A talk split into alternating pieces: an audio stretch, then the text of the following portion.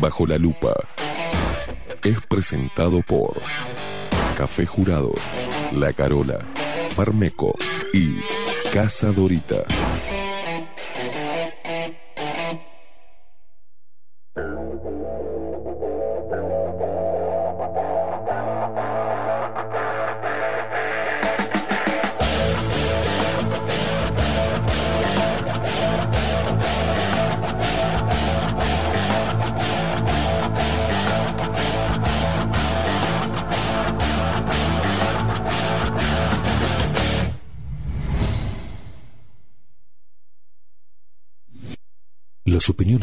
Opiniones vertidas en Bajo la Lupa son responsabilidad exclusiva de su conductor.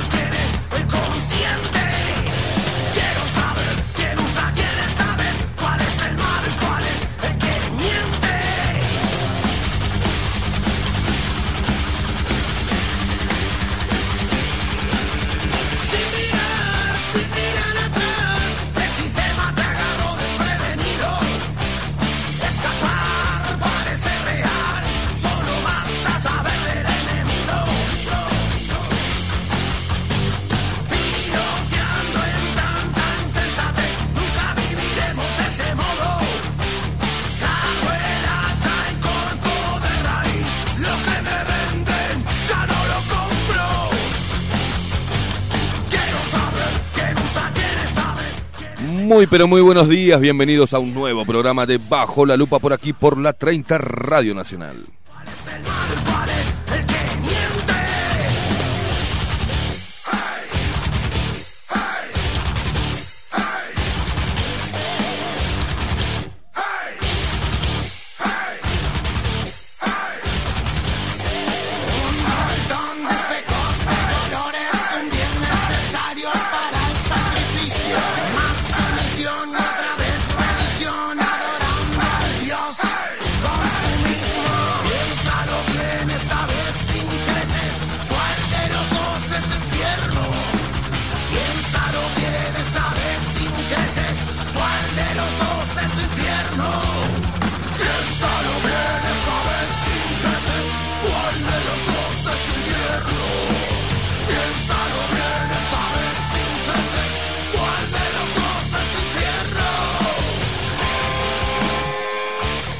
Diez minutos pasan de las 8 de la mañana, un arranque complicado de martes, eh, más allá del tiempo, también la tecnología, se nos rompió, explotó una máquina, donde tenemos todo ahí, se nos complicó todo, Maxi se está volviendo loco, pero bueno, acá estamos, junto a ustedes, como siempre, de lunes a viernes de 7 a 10 de la mañana, bueno, hoy de 8 a 10 de la mañana se nos complicó la primera hora, se rompe una máquina y bueno, ¿qué le vamos a hacer? Es así, es, eh, las máquinas son máquinas y andan cuando quieren. Eh, Maxi, ¿usted tiene, tiene micrófono abierto? ¿No? No tiene micrófono abierto. Bueno, Maxi Pérez, que nos pone al aire, recordá que nos puede seguir a través de todas las redes sociales, arroba bajo la lupa uy en Instagram y en Twitter, bajo la lupa uy, todo junto y en minúscula en el buscador de Facebook.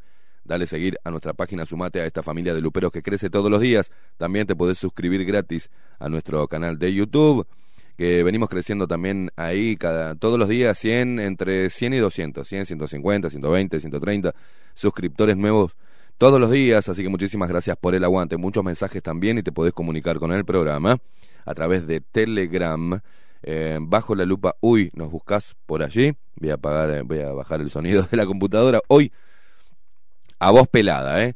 Maxi va a tratar de, musicalizar un poco como pueda esta mañana, pero arrancamos complicado, complicados, complicados.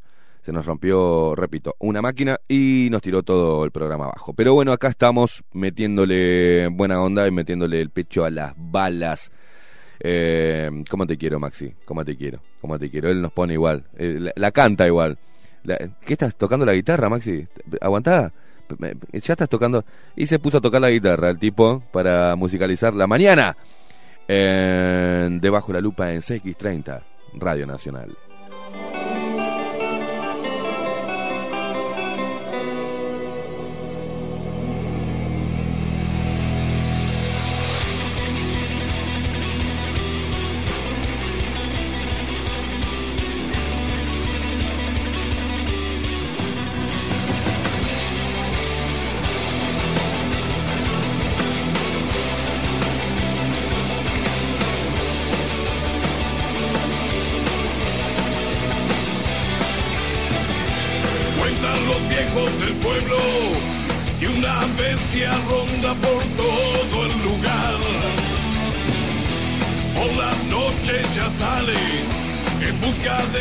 Vamos a quitarnos un poco uh, la mala onda que tienen ustedes por algún problema que tengan, ¿eh?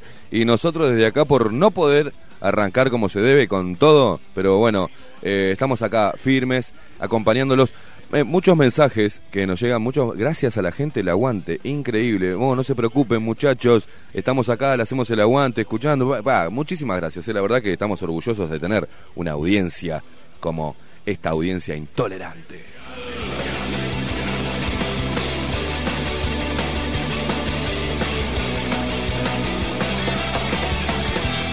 Y hablando de intolerantes también y de audiencia y bueno, la cantidad de mensajes también, em, es eh, hoy iba a arrancar de otra manera, pero bueno, el pequeño inconveniente tecnológico que tuvimos para poder arrancar con ustedes eh, en hora, voy a saltear un montón de cosas. Hoy a las 9 tenemos la columna de Enrique Viana. ¿eh? la otra vez que vino Viana también tuvimos un problema. Hoy que viene Viana también tenemos un drama con la computadora. Viana, vas a tener que hacerte un zarabá, ¿eh? Porque algo está pasando, no sé, no sé, no quieren que, no sé, no quieren que, no nos quieren a Viana.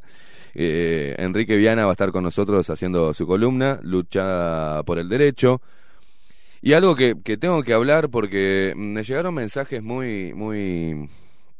Está bien, todo el mundo tiene derecho a, criticar, ¿no? Pero mm, algo que voy a dejar claro antes de que sigan enganchados al programa. Eh, por lo que dije ayer, mucha gente, mm, lo que dije ayer referente a mm, que no me embandero con ninguna movida, sí apoyo, em, me dijeron cosas como, por ejemplo, ¿qué pasó? ¿Se te subió la fama a la cabeza o te vendiste por la fama? ¿Qué fama? ¿Qué, es la fama? no sé, yo le pregunto a esa gente que mandó eh, ese tipo de comentarios, ¿qué es la fama? Algo que que la verdad no me interesa. Forma parte de, de ser conocido a medida que la audiencia crece y a medida que estés y, y transcurra el tiempo en, en, el dial, en la comunicación, te va conociendo gente, pero eso no es... Eh, y, y, nunca vendería nada, menos lo que pienso, por fama. ¿Qué fama? Yo no sé qué tienen en la cabeza. Ahora, este programa, señores y señoras, y quien les habla, no va a decirles lo que quieran escuchar. Al contrario, va a decir lo que no les gusta escuchar. Porque ese es eh, nuestro laburo, mostrarte cosas que sé que no te van a gustar. Inclusive mostrarte cosas de tu movimiento o de tu partido político que no te van a gustar. Yo tengo, mm, por ejemplo, un, un caso como eh, Elian. Elian no está de acuerdo en, creo, el 50% de las cosas que digo. Es una oyente de hace tiempo, es una gran oyente de radio y no está de acuerdo con lo que digo. Y defiende la gestión de este gobierno, pero sigue escuchando. porque mm, le gusta el programa, porque entiende por dónde vamos y entiende que no podés escuchar un programa porque coincidí 100%, pero también creo que entiende que realmente somos independientes. Y por eso no nos embanderamos con ninguna causa. Nosotros no nos importa el partido político que haga las cosas bien o que haga las cosas mal. Si hay que destacar algo que está bien, lo vamos a decir de cualquier partido. Y si hacen las cosas mal, lo vamos a remarcar. Si hay un movimiento que hace las cosas bien, le vamos a dar lugar. Y si hay un movimiento que hace las cosas mal, lo vamos a decir. Pero no me gusta, ayer también me, me dijeron, em, no, porque vos sos libertario. No, no soy libertario. No soy ni libertario, no soy este ni eh, conservador, no soy este, no sigo ninguna línea. Si bien en cada una de, de, las líneas de pensamiento, ideologías, hay cosas con las cuales estoy de acuerdo y son las que forman parte de mí, no me, no me rotulen ni rotulen el programa en ningún lugar. Eso es, demuestra que necesitan etiquetar a alguien o necesitan colocarlo en, en un lugar para poder criticarlo. No, no, no. Si vas a criticar, mm, hacelo con fundamentos. También hablaban de eh, mi lenguaje. Lo vamos a seguir utilizando. La gente, tenemos audiencia de hace dos años que viene siguiendo el programa por las radios que hemos pasado y sigue al programa, porque entiende de que eso es ser independiente. No, no, no le vamos a dar para adelante a ningún partido, no le vamos a dar para atrás al pedo, sino que vamos a remarcar eh, los errores. Y no somos nada que lleve una etiqueta. Somos libres en este programa. Y quien les habla es libre. Y no me gusta que me etiqueten en ninguna de esas corrientes de pensamiento, porque en cada una de ellas veo que hay fanatismo y veo que hay errores y veo que tienen cosas que no estoy de acuerdo. Y no saben qué sano que es estar en un lugar, en ese lugar, eh, eh, libre, sin ataduras ideológicas, porque cuando vos te atás, para mí, ojo, eh, es así para mí, no quiere decir que sea la verdad absoluta, pero cuando vos te aferrás a una corriente de pensamiento, a un partido político, eh, o a una corriente ideológica, mm, te limitas a vos mismo. Porque mm, vas convirtiéndote en un fanático y ser fanático de algo o de alguien es el primer signo de ignorancia. Tenemos que tener poder crítico hasta con nosotros mismos, empezando por nosotros mismos. Porque si no lo tenemos, eh, como, como mm, e, e, el ego, creo, que mm, se, mm, se modera, todos tenemos de alguna manera ego, pero se modera siendo autocrítico, no alabándonos a nosotros mismos, que soy esto, que soy el... O sea, le erro, le voy a seguir errando, pero no me gusta que me metan eh, y que metan al programa en un... Eh, o que etiqueten al programa, de alguna manera. Eso no hace más que demostrar que la crítica, al etiquetarnos, no tiene fundamentos. Necesitas etiquetarnos en un lugar para darnos palo. Y, quería recalcarlo. Em, respecto al movimiento que hablé ayer, y es lo último que voy a hablar, eh, al movimiento de los diferentes grupos que están buscando un debate científico, me encanta y apoyo el debate, que haya un debate científico. Mm, me gustaría que en los medios eh, de televisión exista un debate como han existido antes, existían debates, ¿eh? Y eran debates sobre temas mucho más fuertes que este. Estamos hablando de dictadura, de plebiscitos, del sí y el no. Y había debates. Hoy no hay debates referente a esta pandemia. Así que yo celebro que haya un grupo em, de personas que se esté moviendo para ejercer presión para que haya un debate científico. Ahora, todo lo demás que anda mm, a veces dando vueltas por estos movimientos, es una pena que exista porque ensucian de alguna manera. Y no estoy de acuerdo. Algo que quiero recalcar, y no es separarme de, o alejarme de la figura de Yuto, pero en el video que hicieron en vivo cuando eh, Salle fue detenido en Rivera, los que estaban haciendo el video, Vega, le dijo, llamá a tu amigo Esteban Queimada. No, yo no soy amigo de Shuto. Respeto eh, su conocimiento, respeto su trayectoria. Sé que está siendo atacado y demonizado, obviamente, porque lo que dice Shuto, em, para darle la derecha a Shuto, los científicos tendrían que reconocer que están equivocados. Y eso no va a suceder. Entonces lo mejor que pueden hacer ellos para defenderse es atacar. Y atacar a Shuto esa, esos perfiles que tienen un perfil en Facebook, tienen otro nombre en Twitter y otro nombre para se ponen otro nombre porque son dos perfiles falsos. Uno es verdadero y dos son falsos para tirar mierda contra el programa y contra nuestro trabajo en por ejemplo en el chat en vivo de, YouTube. Y mire que yo ya los identifico porque lo que hago es leer e identifico la misma forma de escribir. Entonces quedan pegados. Y ya tengo identificados, pero no para denunciarlos, sino para darme cuenta de lo basura que son. Porque son basura. Cuando vos te escondés detrás de un perfil falso para tirar eh, mierda contra alguien, sos una basura. Primero, sos un cobarde, o una cobarde. Y segundo, sos un imbécil. Porque estás defendiendo lo indefendible no estás abogando por la libertad. Y se ve que eh, venís de un, un lugar, es esa que está dando vueltas ahí jodiendo con lo de la facultad de Brasil, se ve que mm, vive rodeada de un ambiente donde la libertad no es lo que prima. ¿Está?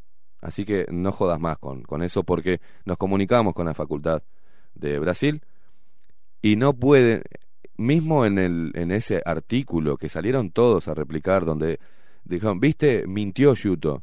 No, lo que dice es que no es contratado de la facultad, que no tiene una relación laboral formal, pero sí que ha sido profesor invitado. Es más, en el canal de la facultad está Yuto haciendo un video junto con otros profesores invitando a los cursos. Entonces, y lo que dijo Yuto y lo que sigue sosteniendo Yuto, les duele, les duele al GACH, les duele al gobierno, porque hizo que la gente despertara de alguna manera. Entonces apoyo a Yuto, lo, apoyo a Yuto, a toda persona que... Mm, a, Andach, que está siendo atacado también, que muestren otra cara, que intenten a través de la investigación, a través de los datos, también científicos, llevar calma. Eso no me convierte en amigo ni de Yuto ni de nadie. El único amigo que tengo es el que está del otro lado, que es Maxi Pérez. No tengo amigos, señores. Y menos políticos o, u organizadores de movimientos, nada. ¿Por qué? Porque quiero mantener mi independencia ante ustedes. Si yo me uno a cualquier corriente, no sería objetivo de alguna manera, no sería libre y saldría a defender a capa y espada a alguien y le estaría mintiendo a ustedes, porque estaría poniendo mi fanatismo por encima de la información. Y mucho se ha criticado de que este programa no es profesional. Y díganme entonces si lo que acabo de decir no es buscar ser profesional, no es buscar ser periodista que trabaje para la gente. Las columnas que trajimos abajo la lupa con el apoyo de diferentes este, columnistas como el del día de hoy, Viana, Jersey Cardi, eh, Federico Leitch, eh, Aldo Mazzucchelli, no quiere decir que eh, existan esas columnas porque todos pensamos igual. Tenemos diferencias. Pero cada uno de ellos, de los columnistas que van a acompañarnos en este ciclo 2021, pensamos lo mismo. Queremos la libertad, queremos una democracia plena, queremos que exista igualdad de oportunidades para las voces, también las voces eh, disidentes. Creo que es importante hablar de justicia, de una justicia sesgada. Creo que es importante hablar de la corrupción de los partidos políticos. Creo que es importante mostrarle a la gente cómo están vendiendo nuestras riquezas, nuestro suelo. Creo que es importante mostrarle a la gente cómo nuestros gobernantes obedecen a otro poder y no al pueblo, quien los puso ahí. Y vamos a estar siempre en esa vereda con errores, eh, con errores, porque somos humanos y erramos. Pero siempre vamos a estar en el camino de la búsqueda de la verdad, del otro lado de los corruptos, del otro lado de la mentira, siempre batallando para llevarte información, para decirte estoy contigo, para sentirnos acompañados en esto y entre todos identifiquemos quién es el enemigo. Y el enemigo es la corrupción, es eh, el hambre, es la mentira. Eso es el enemigo, la manipulación a través de la tecnología, la dictadura del pensamiento, en este caso la dictadura sanitaria. Por eso también hay cosas que coincido con Salle, por ejemplo, Gustavo Salle, y otras no, pero no por eso nos atacamos.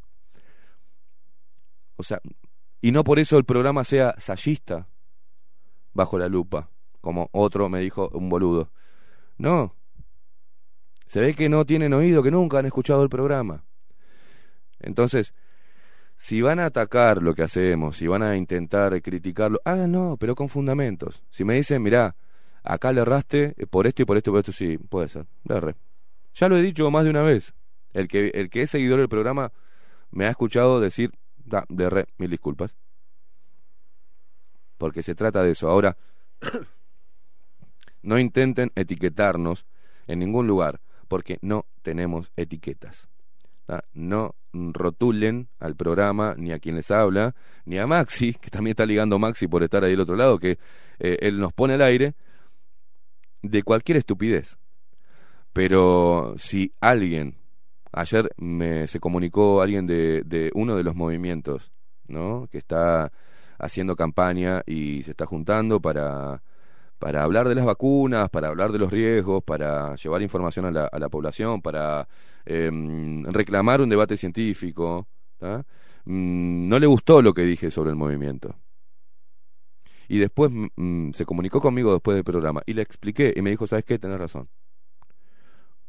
Y respeta lo que hago y respeta mi posición. Si públicamente dicen tu amigo eh, y nombran al programa y nombran mi, el trabajo mío periodístico, mi nombre directamente y lo asocian con, yo tengo que salir a decir no, macho. Con el, con, bajo la lupa no va a ser utilizado para nunca ni quien les habla se va a dejar utilizar para. ¿no? Acompaño, doy espacio, pero no me involucro en eso, porque si no perdería objetividad a la hora de criticar o a la hora de decirles a ustedes esto sí y esto no, esto me parece una locura. Dicho eso, creo que quedó bien claro si no quieren escuchar el programa, si les molestan las malas palabras, vayan a escuchar otra cosa. Son libres, nadie los ata. Critican, pero están todos los días pendientes de lo que salga debajo de la lupa. Es una cosa que no lo puedo, no entiendo, no lo entiendo. Y lejos de molestarnos, nos, nos da un poco de pena. A mí me da pena leer una persona con, eh, con tanta ignorancia al escribir esa ignorancia que hace que se ataque a la persona y no se ataque el contenido, ni se argumente en contra, sino simplemente que se ataque. Estamos en un mundo donde la mm, manipulación viene a través de, de los grandes comunicadores de trayectoria, los grandes periodistas de trayectoria, y los hemos identificado como operadores, y algunos no como operadores, sino como cobardes, por no decir lo que sienten siendo ellos mostrando una parte políticamente correcta, o sea, son hipócritas. Pero son hipócritas, mienten, omiten para cobrar un sueldo. Entonces, bueno, eh, respeto no le podemos tener a esa gente. Y son colegas nuestros. ¿eh? Es el... Eh, de la misma manera que respetan el programa y que respetan lo que hacemos acá, o sea, no lo respetan, le temen a la libertad en el micrófono. Le temen a la libertad. Es increíble que pase hoy, pero le temen a la libertad. O quizás tengan la libertad y elijan ser imbéciles. Dentro de los caminos elijo ser un gusano. Elijo ser un parásito. Ahí me quedo y hablo un par de boludeces y comulgo con el gobierno o con la oposición y con lo políticamente correcto y con la ideología de género y con este eh, ¿Qué más? ¿Cuántas boludeces llegaron al país gracias al Frente Amplio eh, traídas de, de, afuera. El nuevo Código de Proceso Penal. Y seguimos, eh, seguimos. Y ahí me, me, mantengo, voy con, no voy contra la corriente, voy con la, con la corriente. Y ahí me siento cómodo, porque es cobarde. A nosotros no, no le tenemos miedo a nada, ni al presidente, ni a este gobierno, ni a los tupas, ni a, los bolches, ni a nadie. Nos interesa ninguno, no le tenemos miedo. De hecho, eh, en el, desde que existe Bajo la Lupa, han querido presionar al programa, me han querido presionar de alguna manera, me han querido buscar mi lado flaco y no han podido. Y así seguiremos. Pero no nos rotulen ni nos metan. La única camiseta que tengo puesta es la de Bajo la Lupa y la de pelear contra la corrupción, contra la mentira, decirte te están mintiendo. Y eh, todo es en base a la información que poseemos. Que la vamos mostrando de a poco. Este jueves también va a haber un informe, vamos a volver a, ratificar y volver a acentuar un tema eh, de el mal manejo de los dineros públicos. Y vamos a ir en esa línea siempre, siempre, siempre. Y eso es, la, em, se lo digo con, si el día de mañana me ven que soy flojo o me hago el boludo en temas que rompen los ojos, péguenme un tirón de orejas. Sé que eso no va a pasar, pero critiquen, y ahí sí critiquen, a ver si me volví blando. Lo que dije ayer no es en favor del gobierno, no es en contra del movimiento, no, es a favor del programa y para salvaguardar nuestra independencia. No nos identifiquen con nada de eso. Dicho esto, vos tenés pronta música, Maxi, porque Hoy arrancamos complicados, pero era, creo, necesario decir quiénes somos y dónde estamos parados.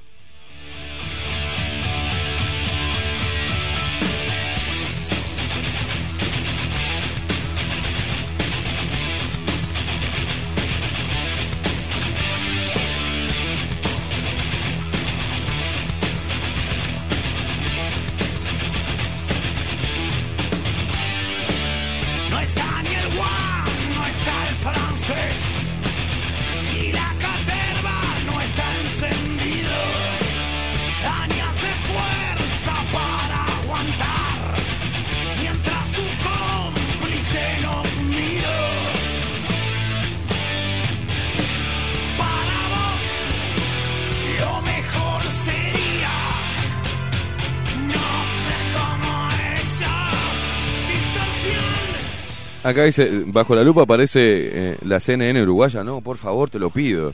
Somos todo lo contrario a una eh, corporación mediática. Todo lo contrario. Tratamos de, eh, nosotros solos, junto a ustedes que están ahí del otro lado, generar una trinchera, no parte de. Así que lejos, por favor, de ese tipo de comparaciones.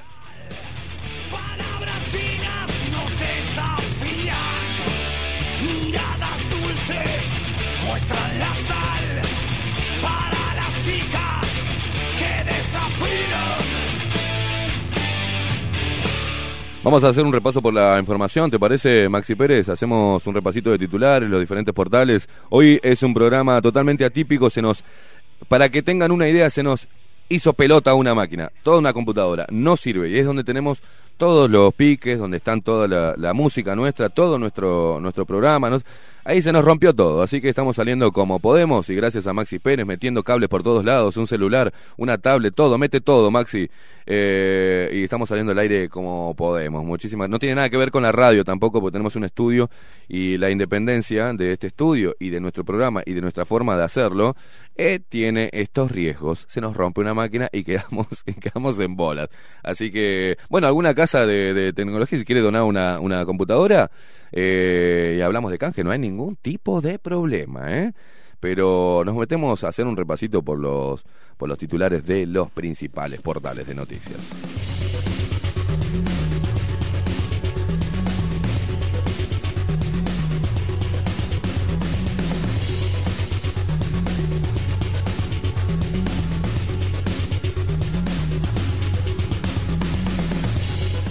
Bueno, el gobierno pedirá a las instituciones públicas y privadas volver a las consultas presenciales. Será Eh, se pedirá a hospitales, mutualistas y seguros privados que empiecen un proceso de normalización de las consultas a partir del eh, primero de marzo. Mirá vos.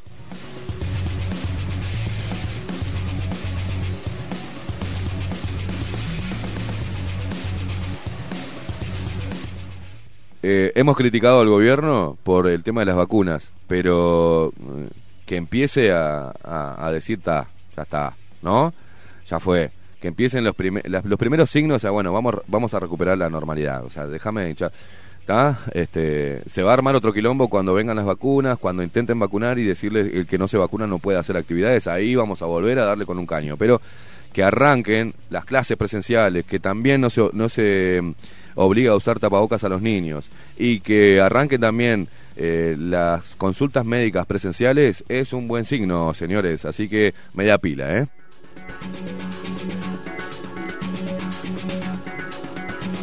Obviamente veremos a los sindicatos decir, no, es demasiado pronto, vamos a saturarnos, no morimos todos. Bueno, está, ya sabemos cómo viene la mano.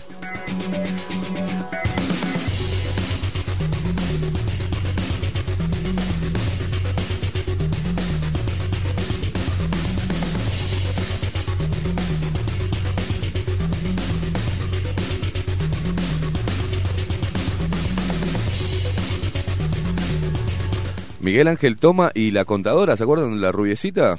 La eh, que lo acompañó en viajes oficiales, defienden su idoneidad técnica.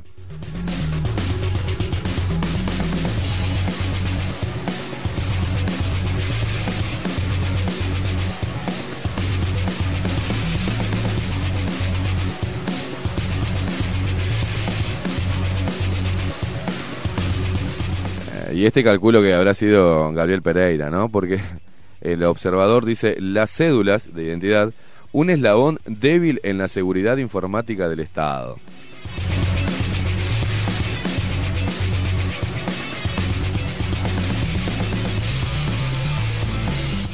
ustedes vieron eh, eh, los videos, ¿no? Ayer no hablamos de ello, pero del ataque a los policías en Rocha.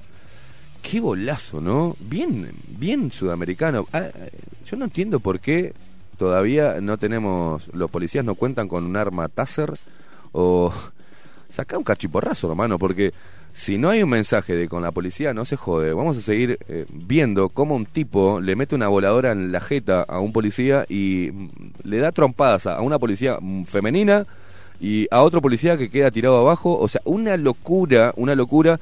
¿Y dónde están las feministas reclamando por la, ¿no? por la agresión a su par fémina, ah, cierto, es policía, si es policía, no es feminista.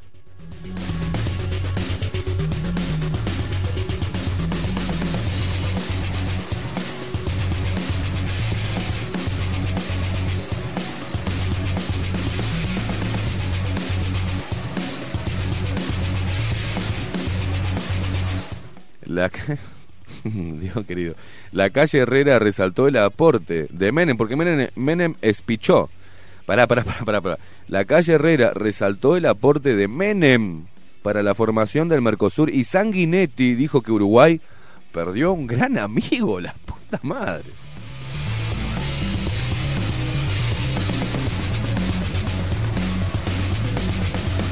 Durante los gobiernos de, Menem fue eh, Argentina. Bueno, lo recuerdan con cariño porque estaba de ministro de Economía el señor Cavallo, y era la época en Argentina de un peso un dólar. Entonces era una fiesta. Pero hizo mierda todo el país. Se afanaban todo. Era un era la corrupción más grande creo que fue en el gobierno de Menem y, y eso era Uruguay se perdió un amigo lejos de la, lejos de las patillas, por favor.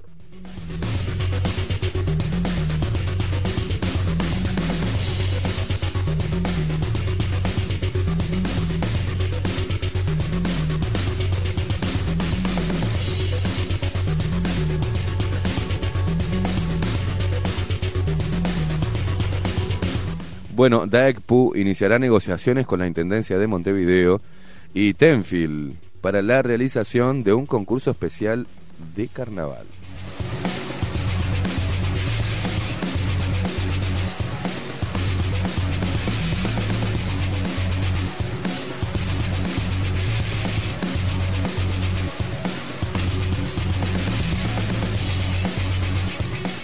Y Circovid, ¿no? Circovid. Evacuaron a un tripulante con COVID-19 del barco británico y fue trasladado a un hospital.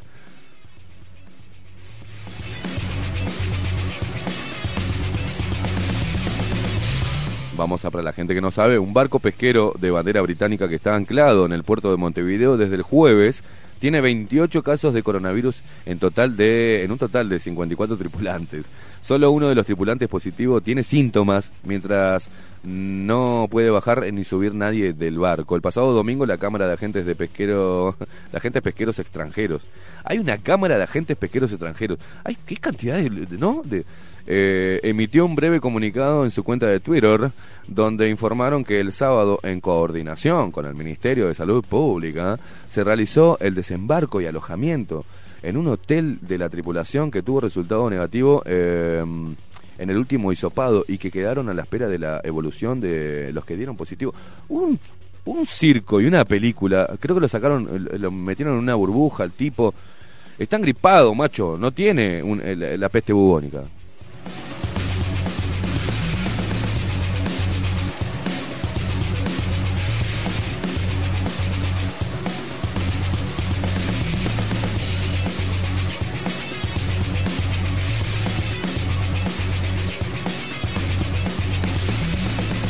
Y Subrayado y Canal 10 siguen dando buenas noticias. Disminuyó a 5.333 los casos activos de COVID y se registran 6 fallecidos más.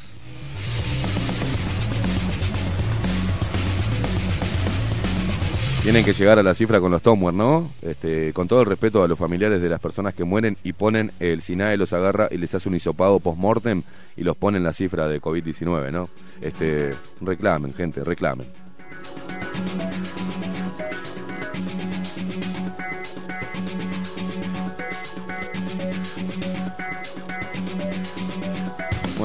Empezaron con, a joder con Rivera, la pusieron en, alerta máxima y, en, y, roja como, como los colorados, ¿no? Eh, salieron como locos a decir y a no dejar eh, que la gente se... Bueno, una locura lo de Rivera. Ahora arrancan con Artigas, ¿no? Autoridades de la salud de Artigas en alerta por aumento de casos de COVID-19.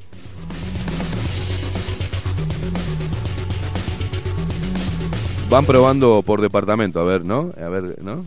Acá no, no nos sirvió la estrategia, vamos para acá, vamos para allá ahora, no hay a dónde. ¿Qué lo parió?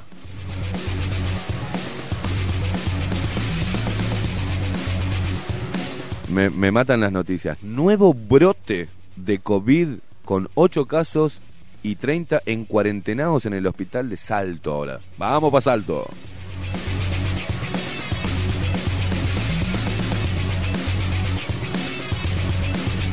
Bueno, hablaban, eh, eh, recuerda Maxi Pérez que decían la vuelta de las vacaciones.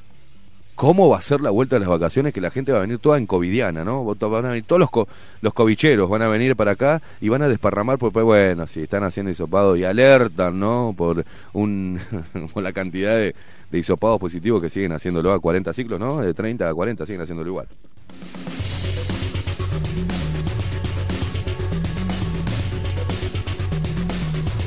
Es la primera vez en mi vida que veo que una, un virus respiratorio se testee por el ano. Una cosa de loco, ¿no?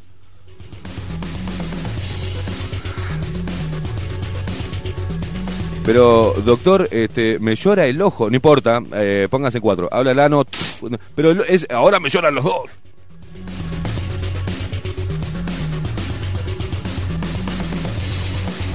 ¿Vieron la fineza con la que estoy hablando hoy, no? Dije el ano. Ojo que no es el jugador ecuatoriano. Ecuatoriano era, pero el ano, ¿no? No.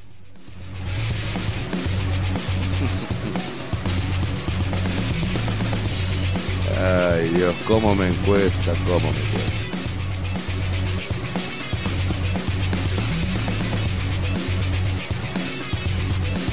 Mientras tanto, mientras, la puta madre, mientras tanto, en los portales de noticias como Diario El País, una nota muy importante. Javier Sánchez Telechea. Qué apellido, ¿no? El biólogo uruguayo que sabe escuchar a los delfines.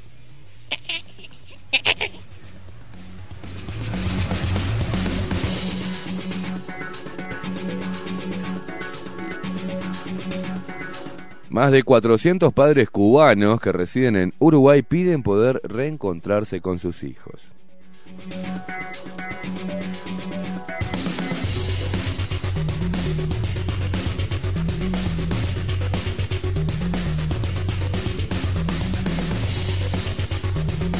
Bueno, respecto a la agresión a policías en Rocha, ¿no? Realizan hoy eh, la audiencia por agresión a tres policías en Rocha. La fiscal Josefina García eh, deberá decidir si solicitará la imputación de las cuatro personas detenidas por la agresión en el eh, balneario Antoniópolis.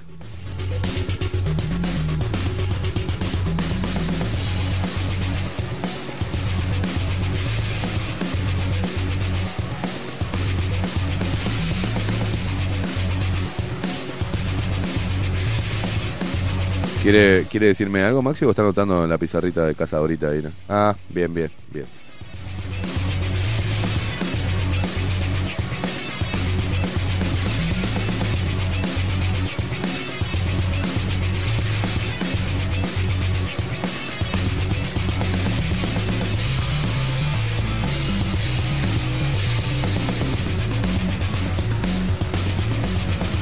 Canasta de vacunas, gobierno apunta a completarla con más dosis de vector viral. El secretario de Presidencia Álvaro Delgado eh, ratificó que la inmunización comenzará en marzo, señores.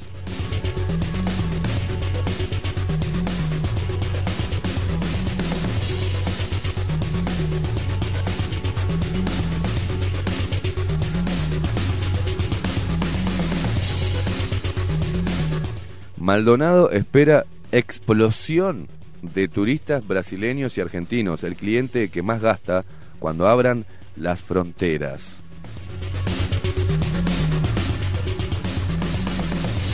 Maldonado lo que te va a explotar va a ser otra cosa. Eh, vamos a estar hablando de Maldonado en la semana. ¿eh?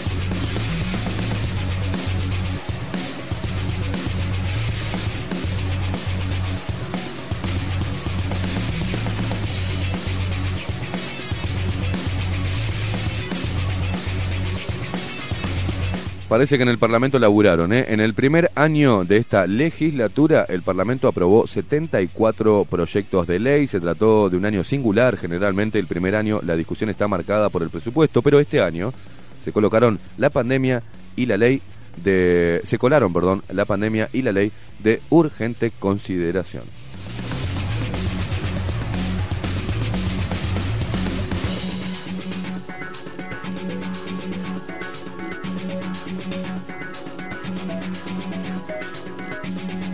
Y vamos a la misma noticia, pero con un pequeño desarrollo, ¿no? De, sobre la figura de Miguel Ángel Toma, eh, que defiende junto a la rubia su idoneidad técnica, ¿no? Pero Toma aseguró que el gobierno lo persigue y que la investigación administrativa no cumplió garantías del debido proceso. El secretario, el ex secretario de la presidencia señaló que el pretexto es la elección de personas no idóneas para las misiones oficiales, lo cual dice no resiste análisis a la vista de los resultados para el Estado en una carta a la que accedió el diario El Observador. Mirá cómo accede el Observador a, las cosas de Toma. Eh, Miguel Ángel Toma dijo que todos, todos quienes componían esos equipos eh, debieron no sé cuánto. Acá quedó cortada la noticia.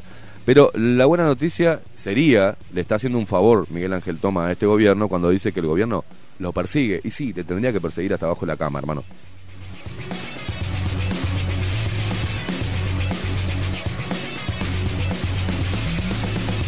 Aunque toma es como Sendik, así que no creo que lo persigan mucho. Cuando empiece, si empieza, mirá que abro la boquita, mirá que empiezo a tirar documentos, están, están todos en el horno. Y bueno, bueno, toma, somos amigos, tampoco te pongas así.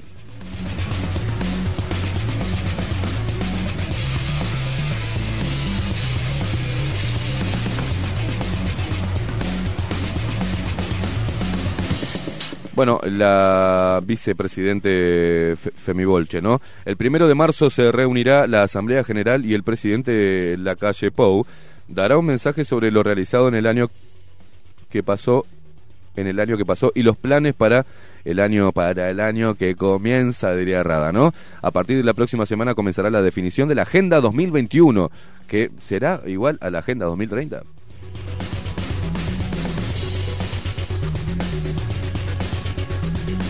A ver qué dijo la vice, porque la vice dijo, eh, el señor presidente, el señor presidente va a rendir cuentas, pero esta vez en forma presencial, como hace mucho tiempo que no se verificaba en la Asamblea General. Así nos lo trasladó en una reunión de trabajo que tuvimos y que vengan también al Poder Legislativo, donde está representada también la ciudadanía de todo el país. Mm, en serio, creo que también implica un acto republicano importante que los uruguayos sabemos valorar, dijo la vicepresidente Argimón.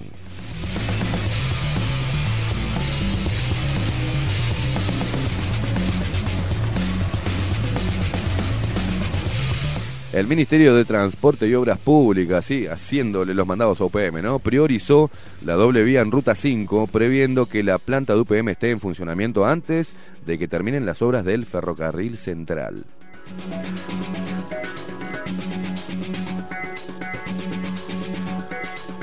Asimismo, también proyecta la doble vía de las rutas 9 y 8 con alternativas a la interbalnearia.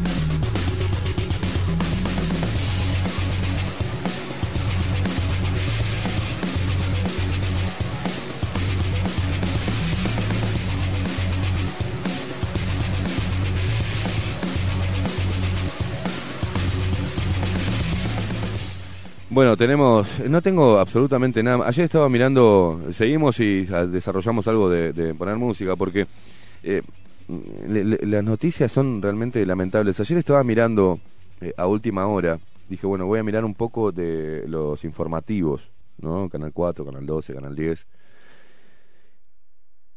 Qué desastre, loco. Qué no lo pude, no lo soporté. Hice zapping en los tres los tres hablaban desde, desde el mismo lugar, lo mismo, las mismas noticias, parados en el mismo lugar, con un formato muy antiguo, viejo, aburrido, reiterativo. Una sola, una sola le pido, señores, a, a los informativos, una sola investigación que puedan replicar. Una. Una. Se pasan tres horas haciendo hincapié en la misma mierda. Tres horas. Yo entiendo que tengan que sobrevivir con la publicidad y demás y que la gente, el Uruguay como es un país, este, mm, siempre se dijo, ¿no? Es un país de viejos, un saludo a los viejitos. Saben que todo el mundo se sienta ahí a tomar el mate a tal hora, a ver el informativo. ¿ah? entiendo que lo que más mira en televisión es el informativo. Y es así que estamos como estamos, ¿no? Por mirar tres horas diarias, todos los días el informativo. Es una lobotomía, señores todo la, todas las mismas noticias. Lo mismo, el mismo dramatismo puesto en el COVID-19, el mismo sesgo ideológico a la hora de comentar una noticia. Alguno, algunas posturas, porque dicen que el que conduce el informativo no puede tener, ¿no? Emitir opinión, debe ser parcial, objetivo y mostrar las pelotas. Y después son los primeros que salen a criticar, ¿no? Al periodismo independiente, por ejemplo, porque les molesta, pero ayer estaba viendo, veo a Daniel Castro defender a la policía por... Daniel Castro es, sí, el del 4, eh, Daniel Castro, ¿no? Eh, defender a la policía en el incidente de Rocha. Yo no defiendo a la policía. Ustedes vieron que el tipo sí recibió una patada voladora y salió caminando el policía y dejó a sus compañeros que lo estaban cagando a palo abajo. ¿Ustedes vieron ese video? Sale un, una persona desacatada, le mete una patada voladora que no le dio de lleno y en seco, por eso, si no lo hubiese desmayado. Le pega mal, es casi un empuje con la, con, con la... Se agarra la cara el policía, se da vuelta y deja a, la, a su compañera que la están cagando a palo y a su compañero abajo y se va de la... ¡Ay, me pegó en la cara! Eh, ¿qué vas a defender? Y Daniel Castro diciendo, debe haber quedado abrumado. Son policías o son maricas. ay, me pegó en la cara, me voy. Y dejo que la están cagando a palo a mi compañera abajo. Y a mi compañero, los dos estaban abajo, siendo agredidos. Y el mismo que le pegó la patada voladora y el policía se dio vuelta y dijo, ay, me pegó en la cara, estoy mareada. El mismo le empezó a dar piñas a la policía que estaba abajo y al policía. ¿Qué querés defender? Fue patético. Patético. Tres policías armados contra cuatro civiles. Y no pudieron reducirlos. O sea, me están jodiendo. ¿Qué vas a defender a la policía? Y ahí saltan los policías. Eh, vos no sabés lo que es estar en esa situación. No sé, yo he estado agarrándome a trompadas en diferentes lugares en el fútbol y, no voy a salir a, ay, me pegó en la cara. Y dejar a mis compañeros que lo están agarrando a trompadas. O sea, ¿qué fue? Ah, ¿Qué fue? Y está funcionando mal. El 911, ya desde arranque, el fin de semana, el sábado, paso por Paysandú y Ejido y veo, había en la esquina cuatro monos. Justo pasa una parejita y no sé qué le dicen y la chica se corre y el muchacho quedó asustado. Estaban ahí en la esquina haciendo nada, falopeándose y viendo qué se podían afanar o viendo a quién podían afanar mientras que caminaba. Llamo al 911, llamo al 911 y me dice, te comunicaste con 911 por denuncias de violación a los protocolos sanitarios o algo parecido, marque 1. Eh, por otro tema, marque 2. O sea, era esa situación. Imagínate que haya entrado un ladrón a mi casa, me esté golpeando la puerta y yo estoy en el cuarto, me encerré en el cuarto, soy una mujer y llamo al 911 para que me vengan a rescatar. Imagínate, ¿no? Marque 2, si no es algo de COVID-19, marco 2. Ahí ya me están acuchillando, ¿no? Eh, lo sentimos. En este momento nuestros operadores están todos ocupados.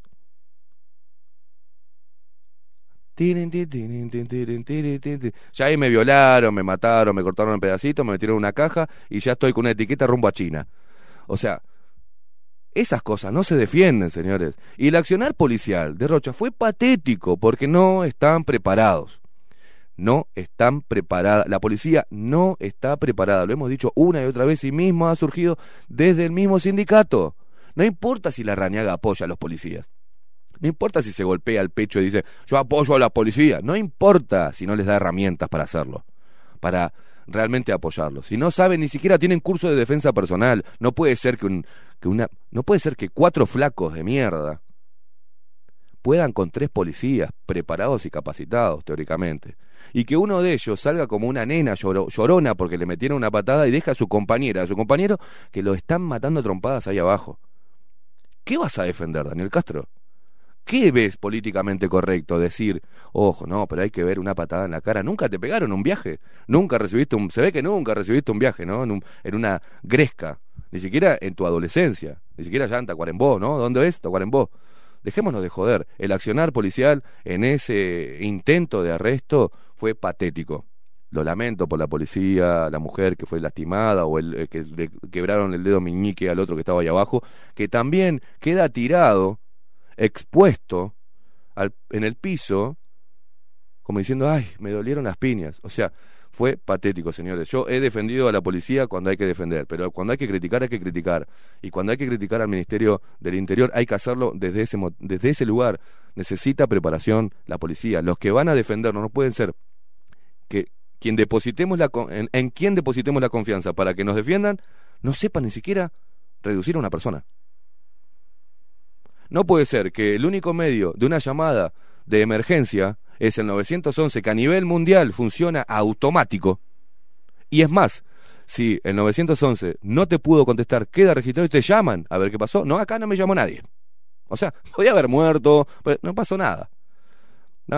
Y en esa esquina y en ese lugar donde vivo yo, en eso, está lleno de falopas, y está lleno de, de, pungas, está lleno de gente que arrebata, y no pasa nada.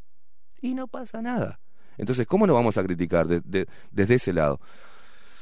Señores, las pasan un minuto, acaba de pasar de las nueve de la mañana. No me quiero calentar más porque la verdad me, me, parece. Cortemos con lo políticamente correcto. Hay que mostrar las cosas tan mal. Lo lamento, señores. Esos tres policías. No estoy criticando a toda la policía. reconozco y hemos tratado acá en Bajo la Lupa las falencias que tienen debido a que no tienen, primero, buen sueldo, buena preparación. No, no. Para tener un policía así prefiero defenderme yo solo. Para tener tres tipos, no, dos tipos y una mujer que fueron cagados a trompada por cuatro flaquitos que después encima tienen el tupé de cuando están las cámaras y van a, y van a la comisaría, hacen gestos obscenos a la cámara, dicen, ¡ay, mi piñeñera! Y, y, después son, en el barrio van a ser los, los héroes, ¿no? Que le pegaron a los milicos, ¡ah, qué héroe! Y eso es, eso es lo que estamos cultivando, eso es lo que estamos generando. Vamos a ver si quedan en cana estos cuatro por lo menos un tiempito, ¿no? Para que la justicia demuestre que apoya a la policía. Si no, esto es una joda. Señores, tenemos que, no hacemos pausa. Hacemos, tenemos para hacer pausa, Maxi, porque hoy se nos rompió todo, ¿sí? Bueno, hacemos una pausa mientras que se acomoda. Ya está eslongando Enrique Viana en los estudios de CX30 Radio Nacional. Se viene la columna Lucha por el Derecho. Pausa, ya venimos. Pausa, ya venimos. Bajo la lupa. Por Radio Nacional CX30. Bajo la lupa. Periodismo independiente. Ya volvemos.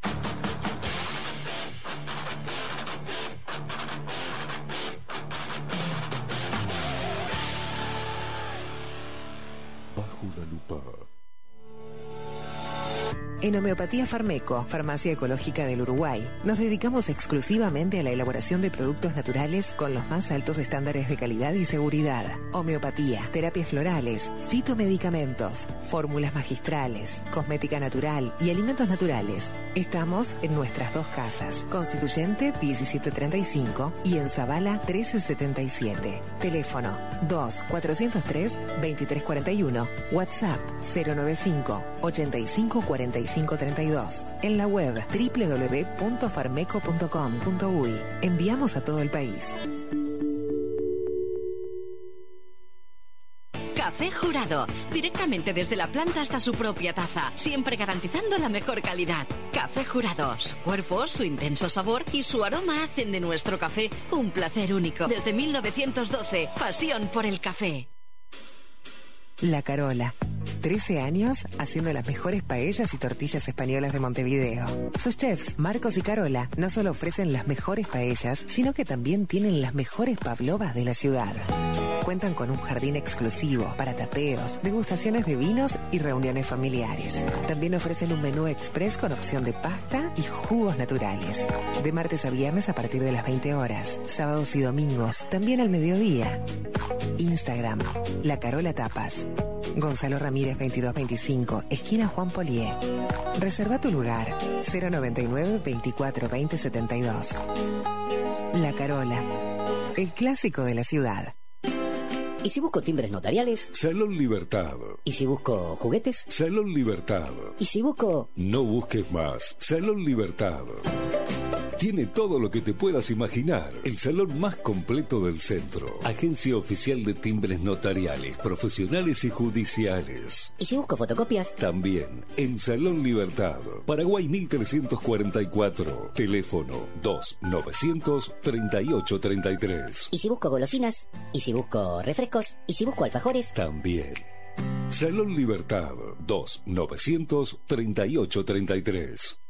Hola, ¿cómo estás? Mi nombre es Maru Ramírez. Soy locutora profesional desde hace 26 años. Cuando me preguntan, ¿cualquier persona se puede dedicar a la locución? Mi respuesta es bien sencilla. El 20% es la voz y el 80% es lo que vos haces con ella. En los workshops que doy de locución comercial, descubriremos no solo si quieres ser parte de este mundo, sino también cómo trabajar de tu voz, cómo organizarte, cómo ejercitar tu voz para una mejor dicción, modulación y respiración. No, no importa que no tengas conocimiento de locución. Lo que importa son las ganas de aprender y descubrir un mundo nuevo que te pueda ayudar a conocer tu voz y una nueva forma laboral. Te espero. Dale, comunicate por WhatsApp al 095-062-082 o por Instagram, arroba marulocutora.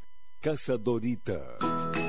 Mayorista en papelería, juguetería y bazar. Más de 50 años en el mercado avalan la calidad de nuestros productos y excelencia en el servicio. Todo en papelería, artículos de oficina, insumos escolares, liceales, manualidades e insumos para arte. Con promociones permanentes a precios insuperables. Estamos en Arenal Grande 2457, esquina Domingo Aramburú. Ventas por mayor y menor al 2 209 5510. Visita nuestra web www.casadorita.com.uy y haz tu pedido en línea. Y un día volvió. Con más fuerza que nunca. La 30. Radio Nacional puso la mañana de las radios bajo la lupa. Esteban Queimada hace periodismo en serio. Lunes a viernes, de 7 a 10, bajo la lupa. Y agárrate fuerte. La 30, 1130 AM.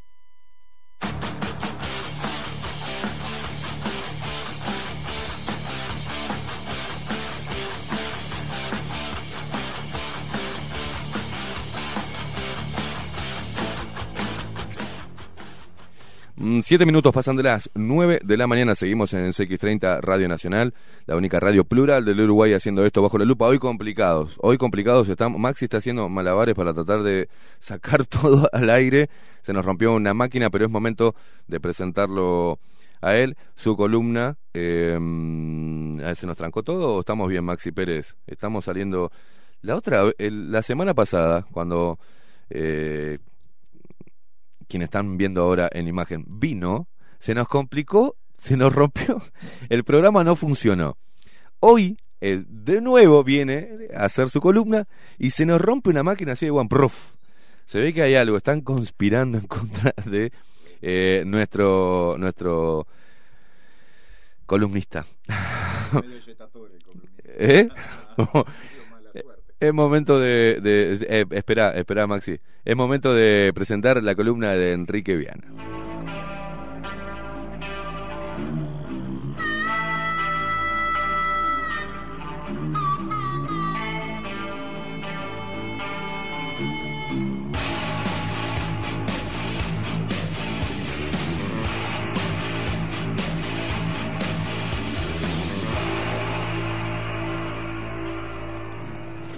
Increíble, Maxi Pérez, cómo hace para hacer eso sin la computadora, ¿no? Pero eh, bienvenido, Enrique Viana. Eh, eh, lucha días. por el derecho. Correcto. correcto. Bueno, eh, la semana pasada eh, mucha gente mandándole saludos, están contentos lo- los luperos que de, de poder eh, contar con tu presencia, Enrique, todas las semanas, hablando de esto que más creo que es muy importante y necesario en este tiempo, ¿no? Vemos que vienen las vacunas, vemos que no hay este, seguridad tampoco a la hora, se pide que se firme un consentimiento ahí, eh, Sí. no sabemos, muchos dicen no va a ser obligatoria, pero parece que nos va a limitar a muchos a hacer diferentes actividades dentro de nuestro propio país. Bueno, ¿cómo vas viendo esto? ¿Qué es lo que te va, lo que te preocupa en realidad, no? Me, me- me preocupa, exactamente. Me preocupa y mucho. Eh, sobre todo me preocupa y mucho la presentación de algunas cosas, de algunas ideas. ¿no? Este, acabo de leer ayer en la noche aparentemente unas manifestaciones que hizo el secretario de la presidencia, el señor este, Delgado. Este, veo, veo cuestiones que, que, que me, que me llaman mucho la atención. ¿no? Este, se habla de que, bueno, no, no, la, la- la vacuna no va a ser obligatoria.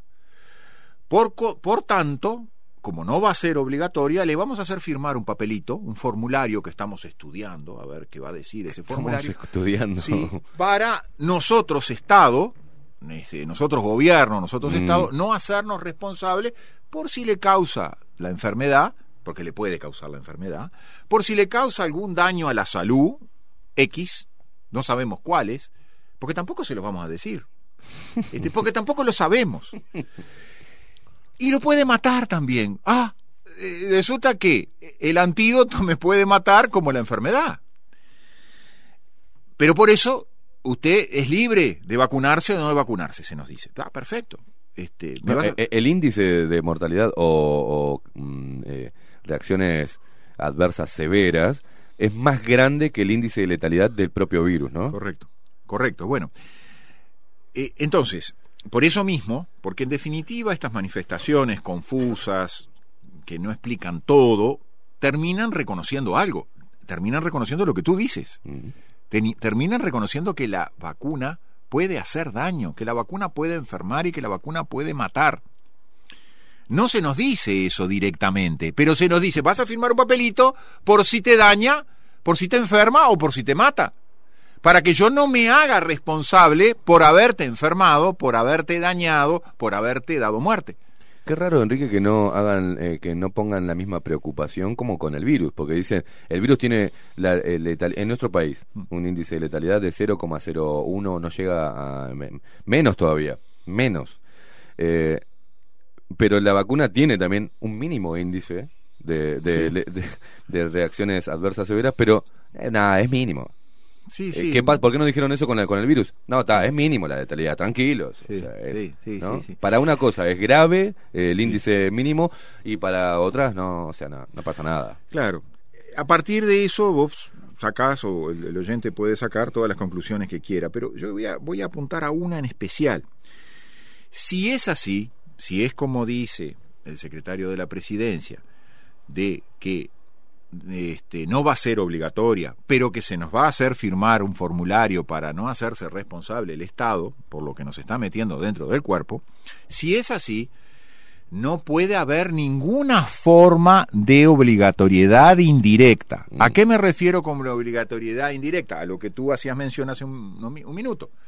Es, no puede haber ningún condicionamiento a las personas para cobrar su jubilación, para internarse en un hospital, para este, asistir a trabajar a determinados eh, lugares.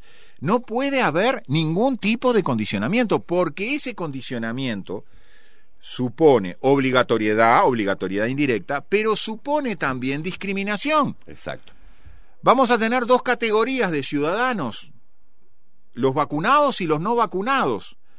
Entonces, a lo que voy es a lo siguiente, vamos a tener que prepararnos, incluyo, incluyo a los abogados, más allá de que crea que poco podemos hacer frente a un poder judicial tan sometido como tenemos, pero sí prepararnos para establecer algunos mecanismos para que no esa discriminación no se traduzca en qué, en que la señora no pueda cobrar la jubilación, en que el funcionario del Estado sea sumariado y separado del cargo, en el que el empleado de la empresa privada sea despedido y hasta por notoria mala conducta porque no se vacunó. No, cualquiera de esas fórmulas que se quieran plantear y se van a plantear, Mm. porque Ya lo de- deslizó el presidente mismo. ya a mí no me gusta decir malas palabras, pero te digo la verdad, malnacidos los que nos están diciendo, va, y va a haber libertad, pero te hago firmar esto, pero después te prohíbo trabajar. No, eso es actitud, primero de malnacido, primero de malnacido, por no decir la- la- las palabras que corresponden, primero de malnacido, y después es una, una actitud tiránica, despótica. Yo a eso le tengo pánico, le tengo temor, porque creo que va a asumir eh, al, por un lado, a la ciudadanía en, un estado de eh, dictadura o de semidictadura. En, y al- a los gobernantes los va a colocar en una situación de tiranía.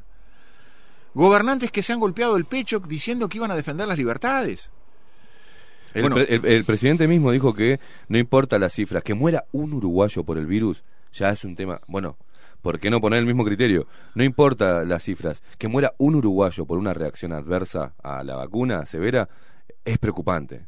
Sí. Entonces, eh, eh, por eso te digo, ¿cómo cambian las preocupaciones con los mismos índices ¿tá? mínimos de un lado para promover algo o para demonizar otro? O sea, Sí, y a veces se sostienen las dos cosas al mismo tiempo. Entonces, Exacto. este, no, yo estoy eh, en, en ese tema estoy eh, eh, extremadamente preocupado, eh, porque creo que eh, vamos a ir a mecanismos de obligatoriedad indirecta, este, que van a suponer, como te decía, discriminación. Y esa discriminación este, va a ser incentivada desde el propio Estado, pero sin que el Estado asuma sus responsabilidades. Te, soy sincero, creo que el papelito, el formulario ese que nos van a hacer firmar va a ser muy cuestionable jurídicamente. ¿no? Este, porque hasta dónde el Estado puede, como Estado, ¿no? una empresa privada, como Estado puede establecer una cláusula de indemnidad acordada con la persona que va a vacunarse, como una especie de contrato leonino, firmado si no, no te vacunas, este, hasta dónde el Estado puede salvar sus responsabilidades con algunos preceptos constitucionales que dicen que cuando el Estado comete este, errores, cuando el Estado eh, daña, tiene que responder. Entonces yo no creo que esa firma de ese papelito sea lo suficiente como para anular la responsabilidad del Estado. ¿Qué pasa si em, este gobierno, en conjunto con la Cámara Empresarial, ¿Sí? Sí. firma o hace un convenio no no explícito no Sí. pero y las empresas empiezan esa responsabilidad que podía podría venir desde el Estado para evitarse Sí. todo eso lo hace desde las políticas de una empresa privada las políticas de una empresa privada dicen que todos sus empleados tienen que estar vacunados Correcto. cómo porque eso puede suceder Sí, sí, sí, y va a suceder. se viene claro porque te disfrazan por otro lado no nosotros no somos son privados ellos Sí, tienen no Correcto, correcto. pero están arreglando con la misma Cámara Empresarial el gobierno, ¿no? El Poder Ejecutivo. Eh, ¿Se viene la zafra, una zafra importante de, de- para los abogados? ¿Demandas y demandas? ¿O tenemos tan Sí. metido el discurso que nadie va a chillar y van a poner el brazo? Es muy probable que pase eso. Este, yo lo, lamenta- lo, lam- lo lamento y lo lamentaría, lo lamentaré, este, pero es muy probable que pase eso. Este, hemos perdido. Mira, yo reivindico un poco. eh, ayer tú hiciste una- un discurso muy fuerte en, al inicio del programa que yo te escuché este, contra ciertos grupos, contra ciertas actuaciones este, de colectivos. ¿no? Este, yo tengo una visión similar a la tuya. Este, creo que de cualquier manera lo, veo por otro lado al, tema, quizás coincidiendo, llegando a un punto similar al que tú planteabas, que es el siguiente. Eh, Estamos en un momento donde las conductas individuales vuelven a tener una trascendencia este, total. Es decir, tenemos que empezar a razonar por nosotros mismos. Exacto. No por lo que diga el colectivo, no lo, por lo que diga mi vecino del- de, de- de al lado, que puede estar diciendo cosas correctas, no por lo que diga Esteban Caimada en la radio o lo, que- lo que diga Enrique Viana. Pero tenemos que hacer un esfuerzo para que el ciudadano empiece a razonar individualmente, este, porque los colectivos no nos han llevado, y los partidos políticos no nos han llevado, y las agrupaciones y los sindicatos no nos, no nos están llevando a un buen puerto. Entonces tenemos que empezar a, este, a educarnos todos, a educarnos, a tratar de reflexionar, a razonar, a escuchar todas las voces, la mayor cantidad de voces posible, aunque sean contradictorias, a veces aunque no nos gusten, este, escucharlas todas, para entonces tomar sí una decisión que puede trascender hasta incluso en la vida propia y en la vida de nuestros seres queridos. Entonces tenemos que empezar a razonar por nosotros mismos. Vuelvo a la idea de la discriminación. Igualmente, eh, en Sí. paréntesis, Enrique, Sí. vamos a mandarle un saludo a la gente, que, a, a- a ese colectivo, a esos colectivos que están intentando hablar, eh, masificar el mensaje, que están saliendo a la calle. No es una crítica a eso. eh, a lo que voy es que eh, estamos tan acostumbrados a que para que realmente llegue el mensaje tengamos que armar un colectivo Correcto. y tengamos que que hay otros caminos que es lo que hablamos si no defendemos la, la cuál es la, la minoría eh, es el, el individuo Sí. si no defendemos al individuo como tal no podemos estar hablando de las minorías porque eh, es eh, es así y, y el hecho de que eso me, me gusta que lo hayas recalcado también el hecho de no queremos bueno yo lo digo muchas veces no queremos que pienses igual que yo solo que pienses Correcto. hay que defiendas. Bueno, estos son tus derechos. ¿Qué vas a hacer? Vos elegís si querés que te violen tus derechos o si querés reivindicarlos, si querés defenderlos. Es ahí, es ahí. La, la. Creo que no hay una información de la gente y ha pasado en varios temas. Enrique, mm, vos lo has visto también. Es que no conocen sus propios derechos. O sea, ah, pero vos tenés el derecho de tal cosa. Ah, no sabía que tenía ese derecho. O sea, no hay una información sobre los derechos que tenemos consagrados, ¿no? Sí, correcto, Este, correcto. Como ciudadanos, como seres humanos. Hay mucha desinformación al respecto. Obviamente no conviene que tengamos tres millones y medio de habitantes que cada uno conozca sus derechos al pie de la letra. No Correcto. conviene. Exacto, estamos de acuerdo. Este, podríamos introducirnos en los temas de la educación que son parte de, de- de- de- de base del, del problema. Eh, la idea de hoy era tratar de, de hacer un- unas pinceladas sobre algo que yo he llamado el síndrome peirano, que lo mencionamos en la, en la- en la audición pasada. Eh, acá se, se, se, verifican, y se vienen verificando desde hace mucho tiempo, dos, dos fenómenos que fueron identificados en su momento, y bueno, unos se pusieron de un lado, otros se pusieron del otro, que es la judicialización de la política y la politización de la justicia. En realidad son dos caras de la misma moneda, este, o se traducen en comportamientos que intentan de alguna manera someter, sojuzgar las decisiones judiciales a los intereses de la política del momento. No es nada nuevo en el mundo, no es nada nuevo en, el Uruguay. Eh, en determinado momento, cuando eh, golpeó la mirada, me acuerdo de los informativos, con aquella imagen de, dos de los hermanos Peirano, con el traje naranja, detrás del alambrado de libertad, me acuerdo que había una, casita, una pequeña este, eh, choza casi era, donde ellos supuestamente ingresaban y salían de allí. Eso golpeó muchísimo, muchísimo, porque a todos nos golpeó, a todos. Este, dos personas que habían estado en la cúspide del poder, del poder económico, manejando enormes cantidades de dinero, este, en determinado momento pasaron a este, residir en un centro carcelario muy duro, como es el penal de libertad. Eso envió un mensaje, digamos. Eso envió un mensaje. Hubo en la causa propiamente dicha una disputa de logias colectivos, porque eh, hay veces que tenemos que eh, saber que las logias son colectivos, mejor organizados, quizás con más dinero, quizás con mucho más poder que cualquier otro colectivo ambientalista, por ejemplo, por mencionar alguno. Pero también actúan de, igual forma o pretenden actuar este, presionando en, función de esas hermandades mancomunadas que suponen yo hoy te hago un favor a vos, vos mañana me lo haces a mí. Es la regla central de cualquiera de esas, de esas logias. Ahí hubo una disputa de logias, hubo una logia, el enfrentamiento entre la masonería y el enfrentamiento entre el Opus Dei.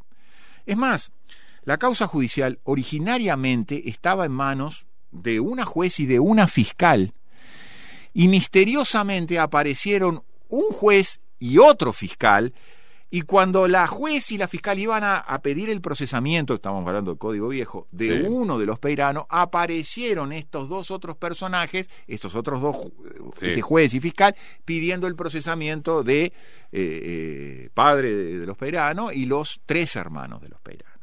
Casi le hubo una rapiña de procesamiento, hubo una intromisión, una introducción, que provocó serios disgustos en la juez y en la fiscal. Incluso la juez en su momento, después fue pidió para ser cambiada para otra materia porque quedó muy disgustada con lo que le hicieron. Ahora, disgustada y quizás presionada y asustada. Eh, pero más que nada disgustada, porque cuando a uno le sacan un proceso, un, procedimiento, otros colegas, mm. la, el primer sensación, la primera sensación es, es, de bronca, es de disgusto. Sí. Pero ¿por qué se produjo eso? Porque había quienes no querían que fuera uno solo, sino que querían que fuera padre y los tres hijos.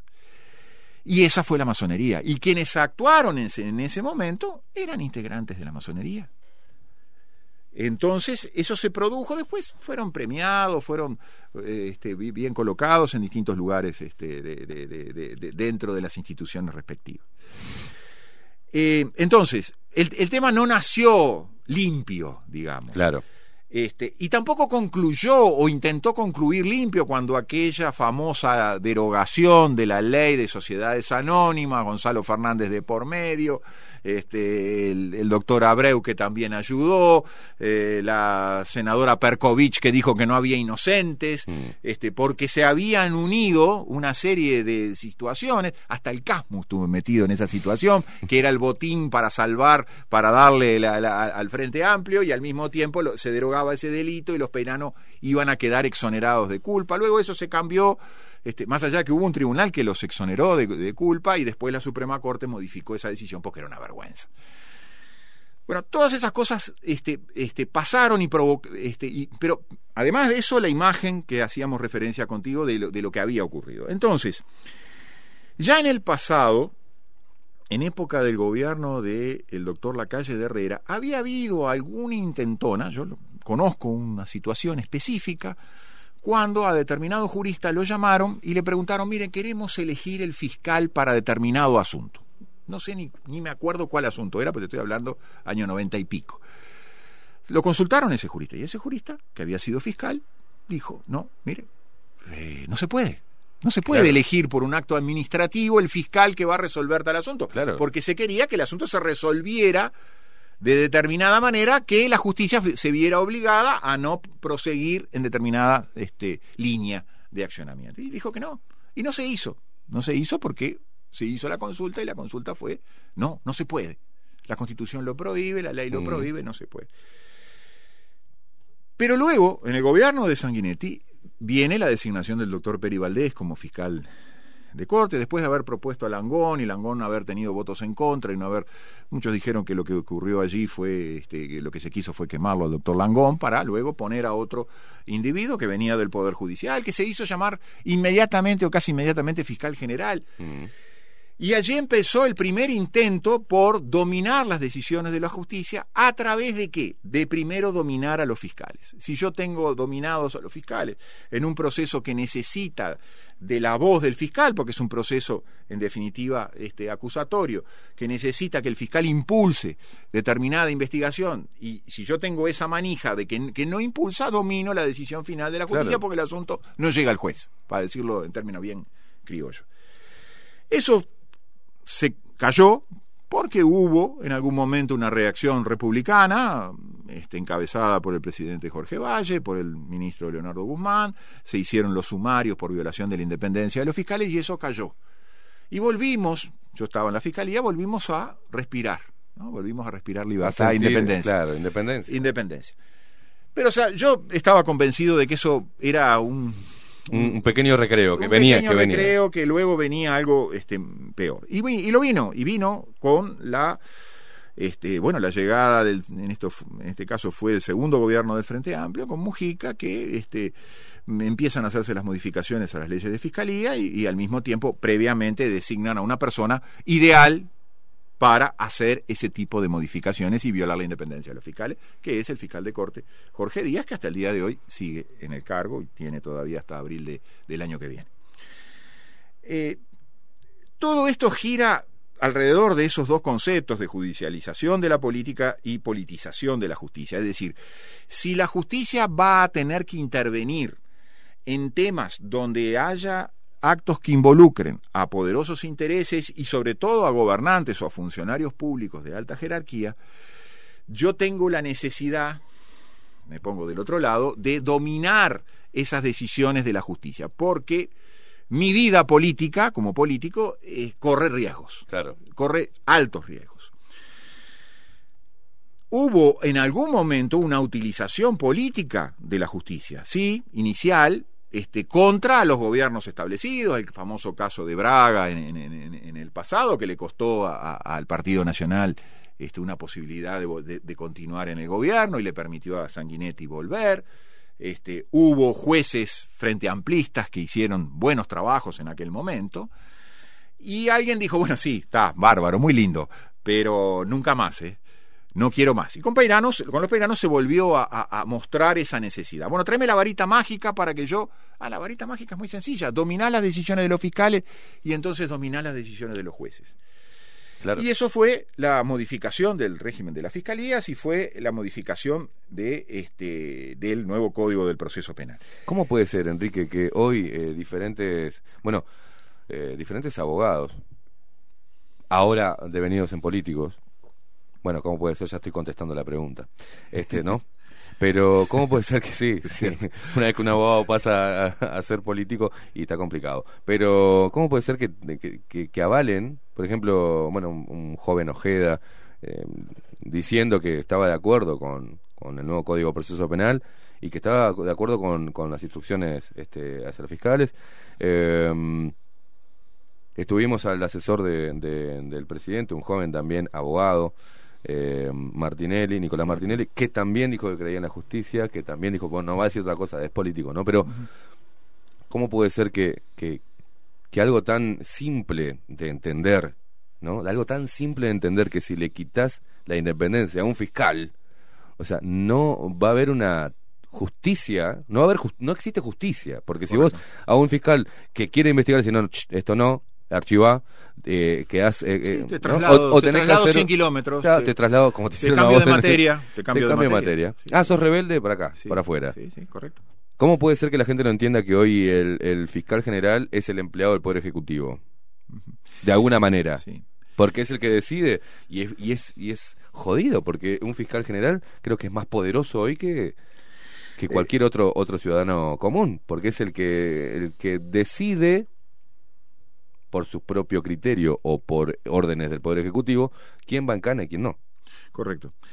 Yo creo que la pregunta, como bien dijiste tú, se responde, Es tan fácil, claro, eh, se se responde responde sola, en pero- esa medida. También hay, también hay, porque no, no, no, no subestimo algunas otras cosas, que ha habido a nivel de la Universidad de la República y también de las universidades privadas, pero ha habido un lavado de cerebro en este sentido. ¿no? Este, que no empezó ahora, ¿eh? empezó cuando yo, este, te diría que cuando yo iba a la facultad, estoy hablando, uh, este, yo me recibí en el año 85, ya había empezado una semillita a correr.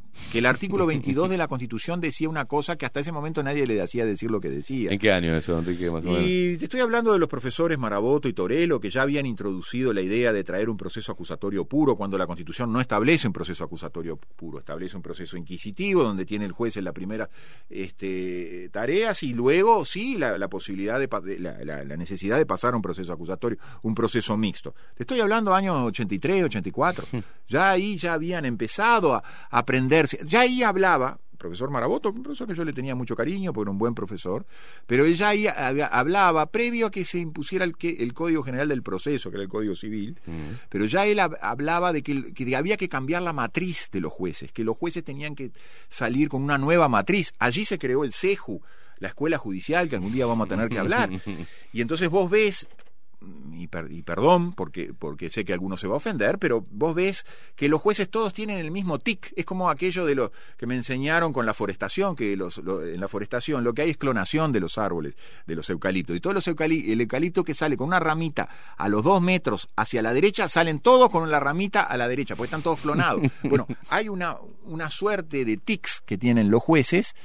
Los jueces son elegidos por la escuela judicial, eh, hacen todo un proceso de estudio, sí, muy, muy interesante, pero son elegidos inicialmente con un examen psicológico. ¿Para qué? Vos me dirás, para que sean más libres y más independientes y más imparciales. No. Por lo general, los exámenes de la escuela judicial, los exámenes psicológicos, buscan un prototipo de juez que sea lo más obediente y sumiso posible. Pero volviendo a la idea de que ya hay muchos profesores que venían insistiendo con la idea del proceso acusatorio, con distintos argumentos, algunos atendibles, otros no tanto. Y bueno, estos abogados a los que tú me haces referencia son de esa generación, no son de Claro. mi generación, son de las nuevas generaciones. Eh, Cuando están de un lado del mostrador dicen una cosa y cuando están del otro lado también, por lo que, lo que Mm. hablábamos este, inicialmente. Eh, acá ha habido un endioseamiento del proceso norteamericano. Cuando el proceso norteamericano, el que lo estudia, sabe que el proceso norte- norteamericano tiene severas críticas en Estados Unidos, feroces críticas, porque entre otras cosas, la izquierda norteamericana dice que los únicos, los liberal, ¿no? La, izquierda norteamericana dice que los únicos que van presos son lo- los afrodescendientes y, lo- y los latinos, lo cual es verdad lo cual es verdad. Pero también del lado conservador, de la derecha, también critican porque dice, pero acá se, se, se mete gente presa por hurto, cuando lo que en realidad lo que cometió fue una rapiña por el famoso tema Claro. de los acuerdos y de los pactos. Entonces, es un proceso penal extremadamente criticado. Bueno, a- al mismo tiempo que es criticado y que algunos dicen queremos, eh, los norteamericanos llaman jueces profesionales, los jueces profesionales son, vendrían a ser los, viejos jueces de instrucción que teníamos. Queremos ir al sistema europeo, a lo que era el sistema europeo de los jueces profesionales, que era el, el sistema que teníamos nosotros de los jueces de instrucción. Bueno, cuando la crítica arrecia y dice esas cosas, acá traemos e imponemos este nuevo tipo de, de- de proceso. El Poder Judicial tiene una trascendencia que siempre se ha resaltado sobre la idea de ser un, lo que, con esta expresión que es un poco enigmática, ¿no? De ser un, un poder contramayoritario. ¿Qué es lo que se quiere decir? Que en realidad el Poder Judicial no es un poder democrático en el sentido de que sus integrantes no son elegidos por voto popular Claro.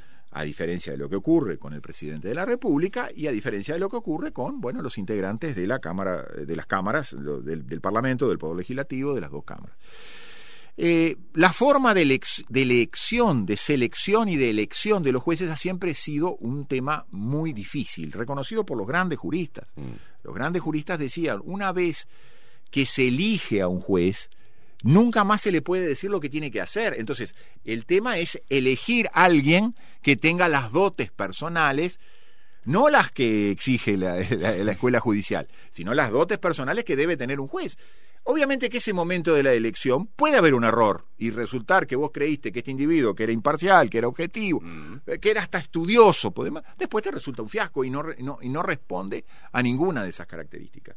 Pero va a ser muy difícil porque en definitiva, si tú vas a respetar la independencia y la imparcialidad de ese juez, va a ser muy difícil que vos le puedas dar algún tipo de instrucción. Lo podrás sumariar cuando los, los errores jurídicos sean groseros mm. o cuando se demuestre que su imparcialidad ha sido afectada severamente, pero en general no. Entonces, el gran problema es el momento de la, de la elección.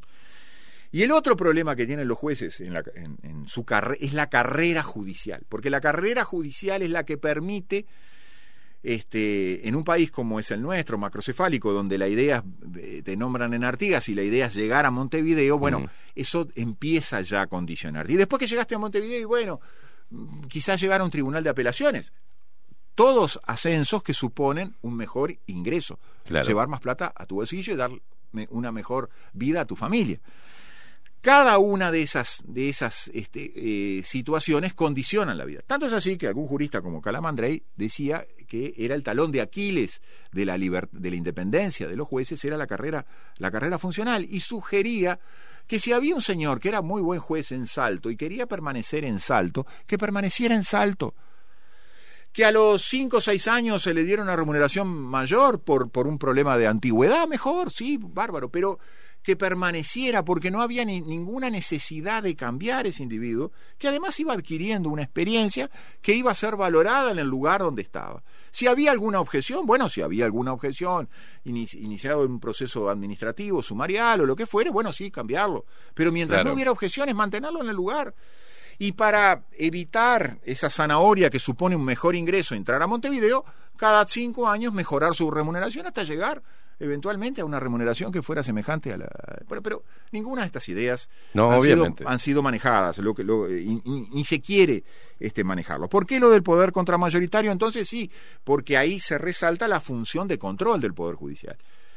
En realidad los tres poderes del Estado, unos se controlan a otros el, Poder Ejecutivo tiene un, cierto control porque tiene, por ejemplo, la iniciativa para determinada legislación. Entonces tiene un cierto control sobre la función legislativa. Eh, tiene también, o tenía también, eh, un control sobre las decisiones judiciales o un, una mirada sobre las decisiones judiciales, que era a través de qué? De los fiscales civiles, que eran quienes actuaban en determinados temas donde era importante escuchar la opinión de este, el Poder Ejecutivo, por eso los fiscales estaban dentro del Poder Ejecutivo. Mm. Y tiene, a su vez, los otros poderes, el Poder Legislativo, hoy debería, la función esencial de los nuevos parlamentos debió, debería ser la función de control. Exacto. Mucho más que la de legislación. Estamos este, eh, ya al, borde de las 20.000 leyes, más allá de que, que, que, hay una cantidad que no, no, no, no tienen vigencia. Pero el poder ¿qué, más leyes precisamos? Lo que sí precisamos es un parlamento que controle al ejecutivo. Claro. Este, con uso de las mayorías y de las minorías, con todos los elementos, con las situaciones de eh, eh, mayorías especiales que justamente están previstas como mecanismos, como contrapesos y mecanismos de control. Y Lo que pasa es que tenemos cada cinco años, Enrique, tenemos tirar abajo todo lo que lograron con mayorías parlamentarias el gobierno anterior para imponer eh, sus ideas. Entonces, bueno, ahora se llevan cinco años en tratar de revertir a través de mecanismos que no queden ¿no? Este, autoritarios. Mm, eh, con otras leyes que aseguren lo que intentó violar o lo que benefició al partido anterior. Es, es, un, es un ejercicio constante de lucha política más que más que ciudadana digamos. No de acuerdo de acuerdo. Lo es. Quizás es inevitable Quizás el otro problema, a mí me preocupan más las mm, mancomuniones, es decir, me, preocupan más aquellos temas en donde están todos de acuerdo, porque me como como este. Claro, claro, exacto. Como, como ahí me preocupa, ¿no? Como son los temas del nuevo Código del Proceso Penal, como son los temas de este de los contratos de inversión. A nadie se le ocurre en el Uruguay hablar de los contratos de inversión. Un día vamos a venir a hablar acá al programa de los contratos de inversión. Eh, Ahora, el Poder Judicial tiene una función de control muy importante, este, que se ve en- desde las inconstitucionalidades de, de la ley, que se, donde allí controla al poder legislativo, porque le está diciendo al poder legislativo esta ley no se va a aplicar en determinado caso porque esta ley viola las normas constitucionales. Quizás nosotros tenemos un, sistema, también otro día tendríamos que hablar, este, muy defectuoso de, de- de- de- de declaración de la inconstitucionalidad de la ley. Pero lo, tiene. Eh, en otras tantísimas cuestiones civiles, de contencioso administrativo, el Poder Judicial tiene una facultad enorme sobre las decisiones de la Administración Pública, del Poder Ejecutivo y de los de- demás organismos descentralizados este, este, que tiene el Estado. Y también, obviamente, la actuación en materia penal, que es la que más preocupa, porque es la que me puede llevar preso. Mm. Este, y allí también hay una función de control, y en especial una función de control respecto de la corrupción. Todo Ahí volvemos Sí. al tema de, de- de los peiranos. Correcto, ahí volvemos al tema de los peiranos. ¿Qué fue lo que pasó entonces este, cuando alguien reclamó esa varita mágica? Y bueno, entonces lo que pasó fue que había que modificar el sistema de justicia penal. Eh, Algunos dijeron traemos un nuevo código y eso, eso de- mm, determina que tengamos que tener un organismo llamado Fiscalía General que no lo tenemos. En realidad las cuestiones al revés. El, el nuevo código fue un pretexto para cambiar el sistema de funcionamiento de la Fiscalía y crear esta entelequia, que no está prevista en la Constitución, No. que se llama Fiscalía General. Aquí hay una cuestión también muy interesante. El legislador no puede crear determinadas instituciones, este, no es solo la Fiscalía General el Mm. ejemplo, la institución de derechos humanos, por ejemplo, es, otro- es otra de esas instituciones, no las puede crear sin una modificación de la Constitución. Pero lo ha hecho, lo ha hecho, Claro. y, y, este, y, y en cierta medida, quienes cuestionamos la constitucionalidad de la Fiscalía General, además creada como un servicio descentralizado, cuando nunca en la vida se pensó que podía funcionar algo de, del sistema de justicia como un servicio descentralizado. Se supone que la justicia es uno de los cometidos esenciales del Estado, y resulta que lo metiste en una cajita de un servicio que es para las actividades industriales y comerciales, que está previsto para las actividades industriales y comerciales. Pero el afán era, el afán era este, modificar el sistema. Sin, siempre hablo de- sin modificar la, la, la constitución, como sin reformar la constitución Sin para hacerlo válido, ¿no? Correcto, correcto, Para como que ha ocurrido en otros países. Para que la gente viera qué es lo que se está reformando y para qué. Y votara, Y votar. y decidiera. Eso es democracia y eso es contar con la voluntad del pueblo. Claro, exacto, exacto. Lo demás son Porque, estrategias políticas. Además, tú lo dijiste, en tanto y en cuanto tú tenés que promover una reforma constitucional para modificar el sistema de justicia, le tenés que explicar a la gente por qué, para qué, qué necesidad hay, qué es lo que vas a modificar, qué cuestiones se van a cambiar y el ciudadano ahí ¿En va... pos de qué, en realidad? Claro. Y, y- y el ciudadano va a evaluar, ¿me sirve o no me sirve? ¿Me sirve que modifique? Por ejemplo, Ni que, hablar, ni que hablar que para ello se deba volver a, a debatir abiertamente con Correcto. los pro y eh, con los que están a favor, los que están en contra, y debatiendo Exacto. los argumentos, ¿no? Exacto. De beneficio, riesgo, beneficio de cambiar la, la constitución. Exacto. Es ahí, hay algo que muy pocos eh, empiezan una bandera de reformar la constitución, porque cada vez que se toca reforma constitución se arma un cachengue varoro en los medios de comunicación, en la opinión pública, en los partidos políticos se empiezan a tomar par- este rédito de eso, eh, eh, sí, sí. electoral, bueno, se genera todo un lío, ¿no? Pero es... es- si- Pero más que Si no pasamos por ese proceso, estamos salteando todo, estamos dejándole al poder político incidir sobre leyes que nos protegen para pro- esas le- esas esas violaciones a la Constitución no son más que eh, para poder proteger estas artimañas Correcto. para beneficiar a una clase eh, a una clase, Sí, la sí, clase política y, y al poder en realidad. Mirá, eh, el doctor Salle en su momento este, usó, cuando nosotros planteamos las inconstitucionalidades, que las redactamos en conjunto, él usó el concepto de atajo. Y ese, ese es el concepto realmente que ocurre. Es decir, no se quiso modificar la constitución, entonces se optó por un atajo y se modificaron leyes, se modificaron, el sistema se modificó a través de leyes, pero olvidándose de la constitución. Pero el propósito central es no le podemos explicar a la ciudadanía qué es lo que vamos a hacer. Claro. Porque lo que, lo que iban a hacer generalmente cuando hay ocultamientos y cuando hay esos atajos y esos este, encubrimientos de las conductas reales que estás haciendo es porque hay cosas chanchas. Vamos Es como cuando los niños están callados. Exacto, exacto. Hay- hay- hay- hay- este, el, que, el que esconde es por algo es. Yo siempre pongo el ejemplo de la infidelidad, ¿no? El que, el que es infiel con los preceptos constitucionales, en el mejor de los casos se avergüenza, se avergüenza y por eso no muestra esa, esa, esa, esa situación. Y, pero junto con el, avergonzarse hay otra cuestión, que es que causa un daño que está va a provocar un mal en la ciudadanía, una pérdida de derechos y de garantía de la ciudadanía que no puede ser confesada. Entonces es una combinación de elementos que lleva a estas conductas. ¿Cuántas veces hemos escuchado, Enrique, eso? eh? De, de- más de un sector político, ¿no? De los derechos obtenidos, de que están en peligro los derechos por los cuales peleamos, y estos derechos que son lo- los pilares. Los pilares. El- el- el- si uno habla de derechos, no es el derecho a recibir una pensión por ser negro, o sea, o por ser homosexual. El derecho, en realidad, es ese, es Sí, el sí. pilar, nuestra Libertad, igualdad Claro. Este, y algunas garantías judiciales. Claro. Esas son la base de todo. Lo que pasa es que... Eran los mismos que te decían eso los que estaban eh, abonando a, a esta violación de derechos. Y en muchos casos, la, el bombardeo de los nuevos derechos, en realidad Sí. lo que busca es... este, Tapar los que se van perdiendo, Claro, ¿no? meterte un bosque delante y estar destruyendo hacia atrás, cer- cerrando todos los, los otros derechos.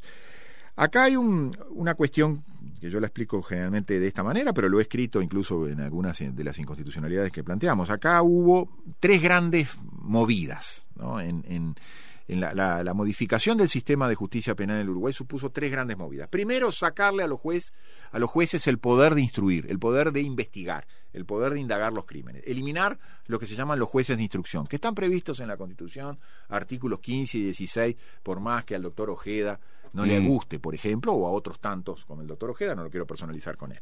Pero el poder de instruir de los jueces está previsto en la Constitución desde 1830 donde se veía más claro incluso porque eran tres artículos seguidos, después fueron, se fueron separando con las distintas reformas, 113, 114 y 115 de la Constitución de 1830 estaba previsto que los jueces eran quienes tenían que investigar los crímenes. Mm. ¿Por qué eh, se, se preveía ya en aquella época que los jueces tenían que investigar los crímenes? Porque había un grado de confianza muy grande del Poder Ejecutivo y de la policía. Y entonces decía, no, no puede ser que sea la misma policía o el Claro. mismo gobierno o el mismo poder ejecutivo que investigue los crímenes. Vamos a entregarle ese poder de investigar los crímenes a un supuesto tercero imparcial dentro de un poder separado como es el poder judicial. Mm.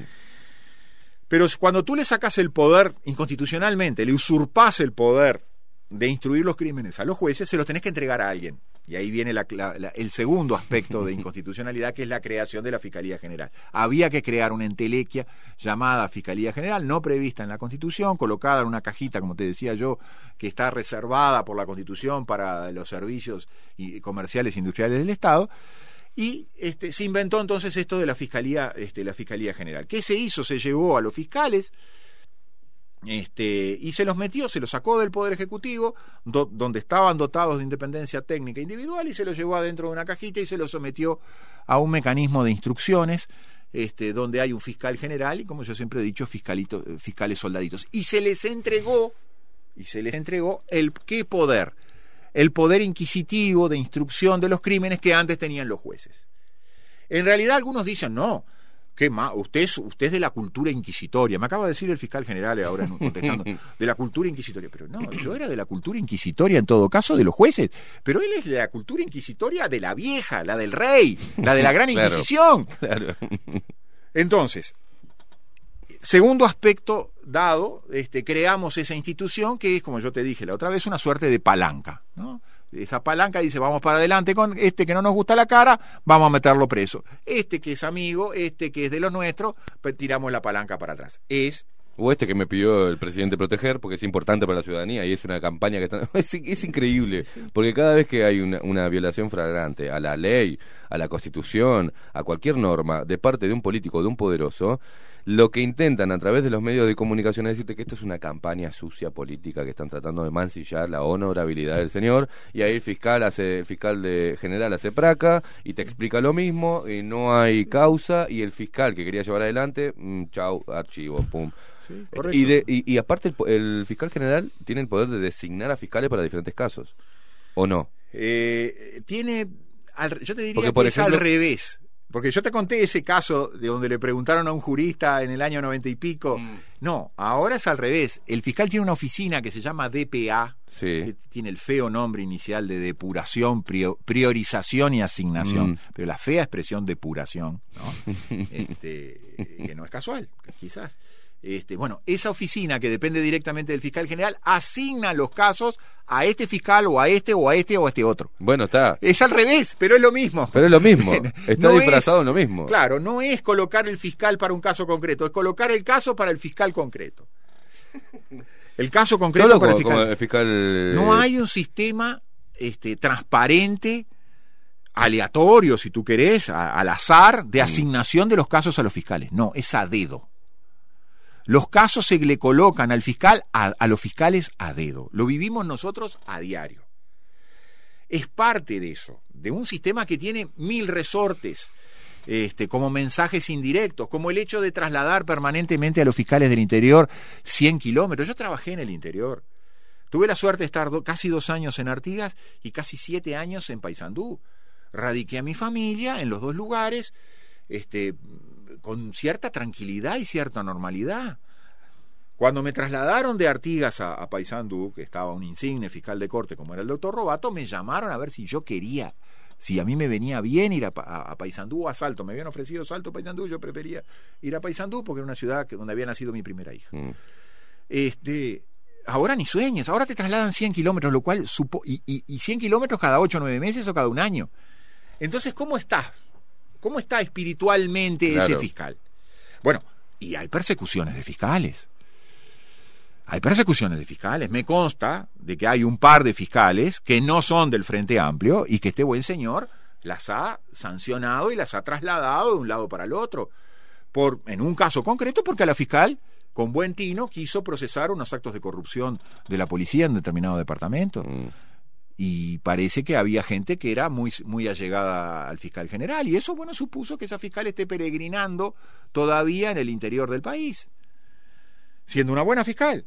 Pero, eh, ¿cuál es el tercer bloque, digamos, de inconstitucionalidades que es prácticamente el eje del nuevo código del proceso penal?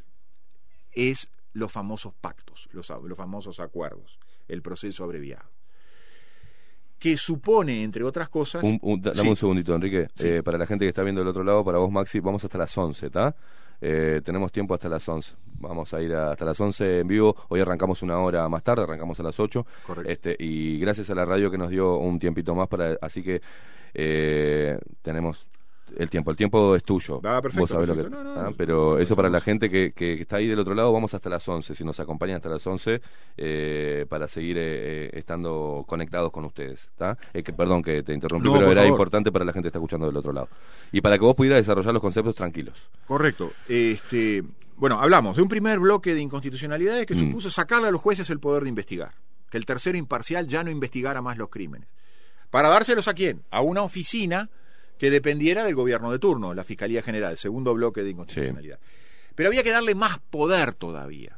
Y sobre todo más poder en el sentido de decidir muchas cuestiones por el dinero que hubiera o no hubiera en juego. Y entonces, ¿qué se estableció? El famoso, los famosos procesos abreviados, Abreviados. los procesos por pactos, en lo que los norteamericanos llaman plea bargaining, que en Estados Unidos suponen el 95% de la resolución de los casos, solamente un 5% va a juicio, lo que se ve juicio por jurado, el 95% se deciden por pactos. Eso supone una justicia eh, selectiva, ¿no? discriminatoria, porque quien tiene algo para entregar, sea a veces lo más sencillo, una confesión, Mm. Una delación o dinero, va a tener una mitigación en la pena. Claro. que en algunos casos se traduce a que no va a sufrir pena, es decir, no va a ir preso. Eh, esto era muy importante, porque esta era en definitiva la, el- la- la- la estrellita de la varita mágica, era el último de los elementos centrales. Gobierno con el poder de decidir quién va preso y quién no va preso, y en algunos casos, si esa persona iba a ser sometida a la justicia, darle la posibilidad de que con dinero Zafe. zafe de ir preso, por lo menos. Al menos eso. O de ir un muy corto tiempo para el Sí, crimen, ¿no? de ir Porque muy corto. Yo soy de la fue lo que idea- me vinieron en el. Uruguay, en el Uruguay desde que se estableció este nuevo sistema, Mm. los poderosos y los corruptos, los políticos corruptos, los gobernantes corruptos, los, funcion- los altos jerarcas eh, de la función pública corruptos, no van a ir nunca más presos. Nunca más presos. Este sistema le aseguró aquello que le decían, dicen que, que es una expresión eh, que creo que fue dada en un programa televisivo por aquel famoso Jabran, ¿no? Ah, cuando decía sí. que le preguntaron qué es el este, qué es el poder y él contestó el poder es impunidad Claro. definición más cortita y mejor sí, sí, sí, imposible Este, y por alguien que sabía ¿no? de eso este entonces e- ese es el resultado final de esta modificación que esto llevó a que haya hoy inocentes presos sin haberse hecho semiplena prueba delante de juez sí que esto llevó que por contracara si vos metés un inocente preso estás dejando un culpable libre Claro. también este pero ese, el, el y, núcleo y también lo, eh, eh, contrario, culpables que gracias a este nuevo código lograron obtener su libertad o pasar un tiempito eh, correcto, encerrado correcto, nada más con beneficios. menos de lo que le, le- le correspondía Claro. este todas esas variantes se dan pero el objetivo era el otro el objetivo era tener un mecanismo por la cual la política la- la- los grandes intereses económicos tuvieran un mecanismo de salvoconductos, de privilegios, este, que impidieran que en algún momento les pasara lo que les pasó a los peiranos y a otros, pero les pasara lo que les pasó a los peiranos. Y entonces vemos casos increíbles, como aquel caso del turco famoso, donde este, después de haber eh, traído todo el dinero, lavar todo el dinero de una estafa en Turquía, este, no estuvieron ningún día preso. Y el empresario que ayudó a lavar el dinero, dueños de unas concesionarias de, de vehículos y algo más, con los que se paseaba el este, turco. Ahí está. eh, ni siquiera pasara por el juzgado. Porque cuando tú habilitas la, el sistema este de los pactos, eh, primero que los pactos no se hacen a ojos vistas, ¿no? Es decir, Claro, no, no, no son públicos. Y, y acá... Hemos dicho, no, no se, vuelvo no se tomar firma como recibo de coima, ¿no? O sea, Exacto, al doctor Ojeda como ejemplo. Acá se nos, se nos golpeó. Y, y a otros tantos, este, al doctor Garderes, al doctor Valentín, uh, batían palma. Vamos a un proceso transparente, vamos a un juicio oral y público. Claro. Yo te iba a preguntar eso, Enrique. ¿Cómo le vendieron público. a la gente que era bueno esto? Se lo vendieron porque era fácil tirar cuatro o cinco eslogan si no ibas a modificar la constitución y tenías que explicar por qué ibas a modificar la constitución. Claro. Se tiraron cuatro o cinco eslogan que se lo tragaron, buzones que se lo tragaron muchos abogados. También, vamos a ser sinceros, y muchos profesores de derecho también. Eh, Que era bueno para también, para, por ejemplo, en, un- en un delito común, era bueno para las víctimas, ver que automáticamente eh, la persona eh, quedara presa, ¿entendés? haciéndolo rápido. También hablaron los fiscales de, de quitar la sobrecarga de casos a, a- a la fiscalía y demás, de que hacía más ágil, este, ¿no? que impartía más justi- la justicia más rápido, y por- leo toda la- todo lo que comenta la gente de este nuevo Código sí, sí, Penal. sí. Nada de eso se está cumpliendo. Es decir, lamentablemente no se está cumpliendo. Desde que no hay la famosa mm, publicidad que se habla, porque si tú resuelves en el Uruguay 97%, en Estados Unidos 95%, en el Uruguay 97% de los asuntos se resuelven por acuerdos que se hacen delante del juez. No, no, no. Al juez se le lleva ya el acuerdo hecho. El acuerdo se hace en las oficinas de la Fiscalía. No hay una transparencia, una cristalinidad que explique ese- cómo se llegó a ese acuerdo. Es más, uno de los grandes Se problemas. demonizó también eh, la, la figura del juez. Que Sí. era, que era que se podía comprar, que se podía hasta amenazar y, y los jueces daban. eh, o sea, se, se puso como, bueno, esto es bueno también para los jueces, les quita esa, esa presión, tanto de, de, de coima como de amenaza. presión, hubo, hubo sí. cosas que, que, que dejaron deslizar en la opinión pública, Sí, ¿no? correcto, sí, correcto. Para imponer este. Sí, para imponer este nuevo que el juez iba a ser más, así iba a ser más independiente y más Claro. imparcial. Eh, los jueces eh, respiraron aliviados, sí, pero respiraron aliviados porque los jueces estaban, los- sobre todo los jueces de instrucción, estaban sometidos a un régimen muy severo de trabajo. Mm. Este, de cualquier manera lo sacaban y lo sacaban mucho mejor al trabajo de lo que está los problemas que tiene hoy la fiscalía, que está saturada de trabajo. Mm. Eso se da por un problema logístico. Eh, ¿Qué pasó? Cuando los jueces te- instruían, tenían un conjunto de personas que tomaban declaraciones, dos o tres actuarios, era un equipo que conformaban 15 o 16 o más funcionarios. Y el juez no tenía que estar haciendo algunas tareas que en muchos casos eran tareas administrativas. Bueno, Claro. eso se sustituyó por una fiscal con dos fiscales adjuntas o adscriptas que tiene que hacer todo lo que hacían antes 18 o 20 personas. Entonces eso provocó una, un- una saturación. Pero ¿por qué no se quiso, como por ejemplo en Chile? En Chile, lo que eran los jueces de instrucción pasaron a ser fiscales y se llevaron toda la estructura Claro. con experiencia, con conocimientos, con manejo de situación, se la llevaron para la fiscalía. ¿Por qué acá en el Uruguay no se hizo eso? Se ahorró en lugares donde se eh, que no tenía que haberse ahorrado el personal. Sí. Y se pu- y se, se- Exacto, se trajeron más abogados, pero el problema no era traer más abogados, era el, el tema era traer personal administrativo especializado, que, hiciera el trabajo administrativo que hoy se les obliga a hacer a los fiscales. Pero, pero hay, siempre hay una razón de por qué no se hacen las cosas, por qué no se hizo eso que parecía lo lógico. Estaba la experiencia chilena, que era una experiencia que, que- se podía, que se tenía a la mano y que se tuvo la mano. No se hizo eso porque muchos de los fiscales, y en especial el fiscal general que había sido juez, no quería traer gente del Poder Judicial.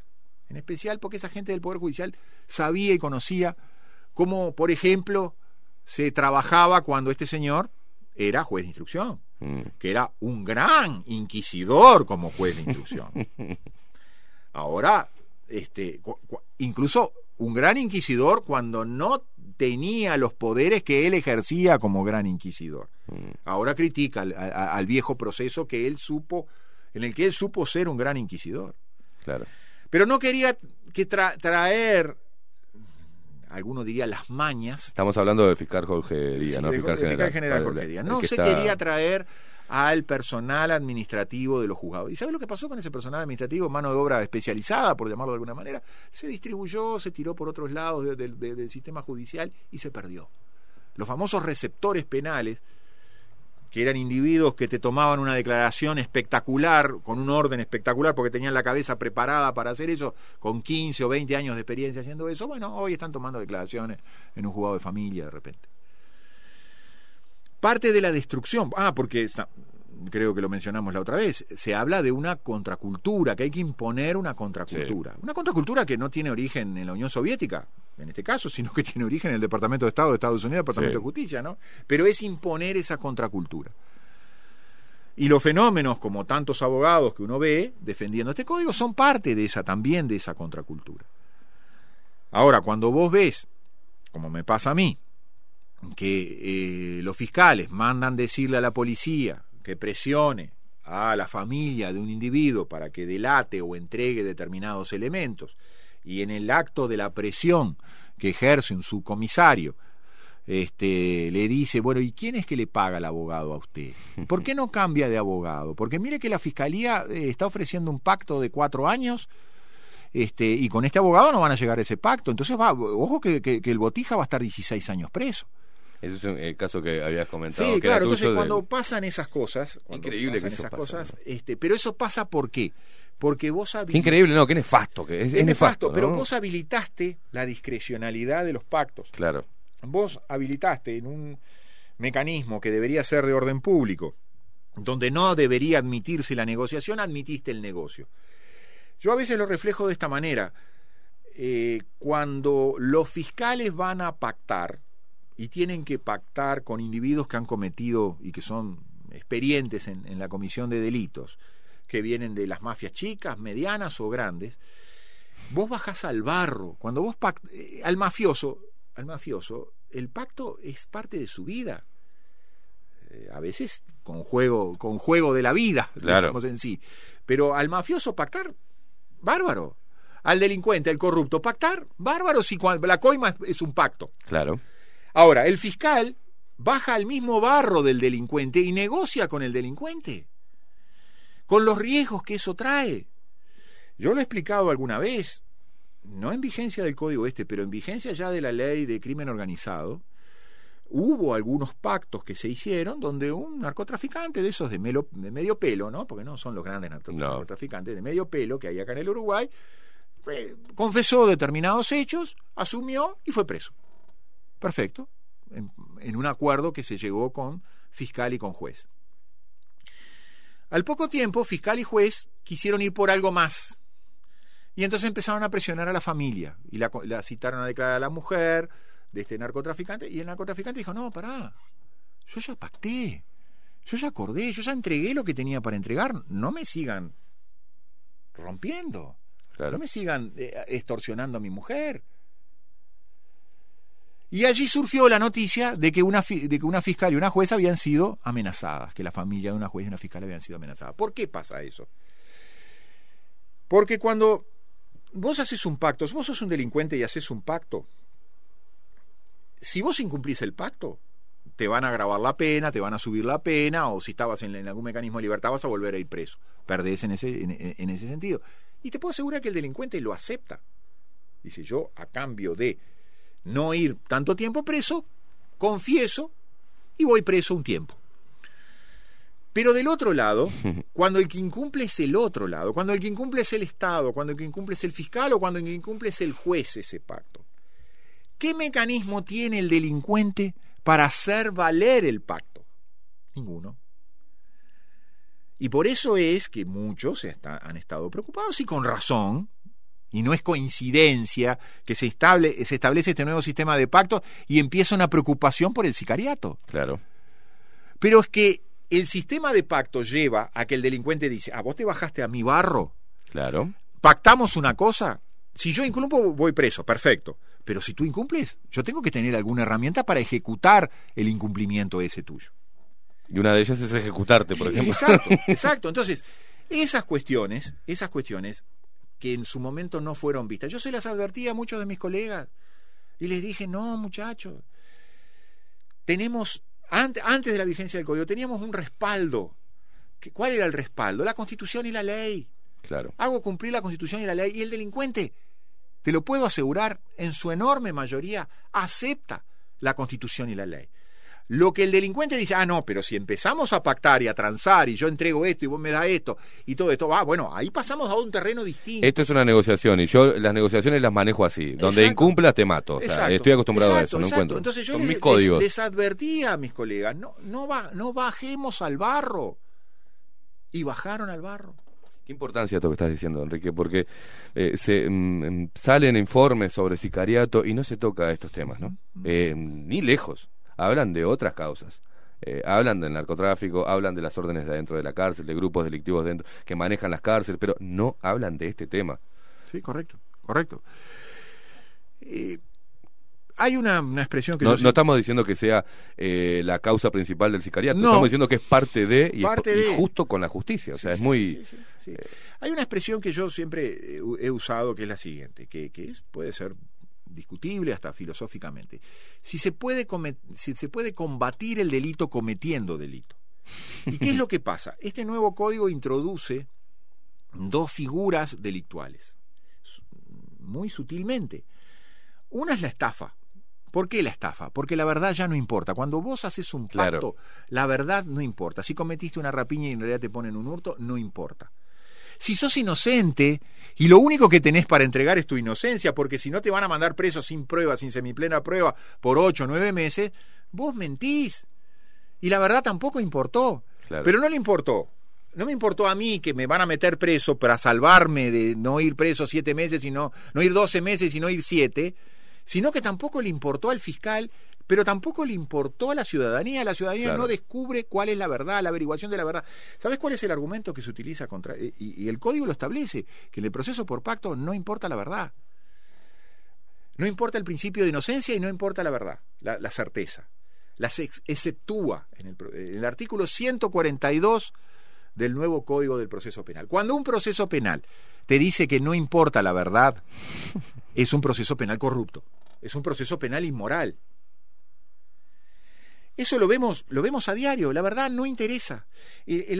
se han traído, ahora me, me, me, han expuesto algunos fiscales, este, cuando yo critiqué el tema de la preparación de testigos, eh, unos manuales, unos manuales chilenos Fíjate vos, no me oponen un artículo de la Constitución, no me oponen un artículo del nuevo código, que en ningún lado dice que se puedan preparar los testigos. Me oponen manuales. Y en esos manuales, una de las cosas que se dice, la verdad es imposible. Y como la verdad es imposible, la verdad no interesa. Y entonces lo que hay en el proceso es una competencia entre relatos sobre la verdad. Ese, es el, en, el todo es relativo, estamos en el horno. Exacto. Tú has dicho la palabra. En el todo es relativo. Es el relativismo a, a sus anchas. Y allí, ¿qué manda? Las habilidades del fiscal o de la defensa priman por encima de la verdad. Así que si tenés a Brad Pitt haciendo una muy buena interpretación en, el, en, en, en la actuación esa, Brad Pitt posiblemente gane el, el, el proceso o, tenés más éxito, entre comillas, si sos eh, un fiscal o, no, que no que busque la verdad, sino que sepa transar. Que sepa transar. O sepa dibujar un poco la mentira. O que vaya para adelante, aunque no tenga la verdad con él. O aunque tenga algún elemento que le indique que no tiene la verdad, no importa. Si tiene del otro lado un mal abogado, vas preso. Alguien me dirá, ¿y antes no era así? No, antes no era así. Porque el juez de instrucción intentaba llegar a la verdad. El fiscal, en el viejo sistema, también tenía la obligación de llegar a la verdad. Y estaba el defensor también, por supuesto. Eso que se veía de los abogados eran, en, algunos casos, porque te van a decir, eh, pero hasta las películas de hace, antes de que existiera tu nuevo código de proceso penal, se veía que el abogado le decía al, al, al, inocente, el, el, el, imputado era inocente, le decía, eh, pero soy inocente. Ah, pero te conviene decir que no, porque así te, te van a dar un año, porque si esto lleva... Pero eso que era parte del abogado, quién era el que transaba a los fiscales, o era un tema de no elaborar, arreglar con fiscalía. En las películas norteamericanas, eso en el sistema viejo nuestro no funcionaba. Eran las películas norteamericanas que tenían este sistema que luego se impuso. Ah, está. Es, así. Este, y lo vivimos, como en las películas. ¿Desde cuándo está impuesto este...? este y desde este? el noviembre del primero de noviembre del 2017, cuando renuncié como fiscal. Bien, acá, pero en Estados Unidos No, en Estados Unidos de, hace muchísimos años. Ellos tenían el juicio por jurados y en determinado mm. momento no daban abasto y pasaron a un sistema de transacciones y este, ellos no tienen un sistema de, legal, ellos tienen un sistema de jurisprudencia. Entonces fueron modificando de a poco y lo establecieron ese sistema. Mm.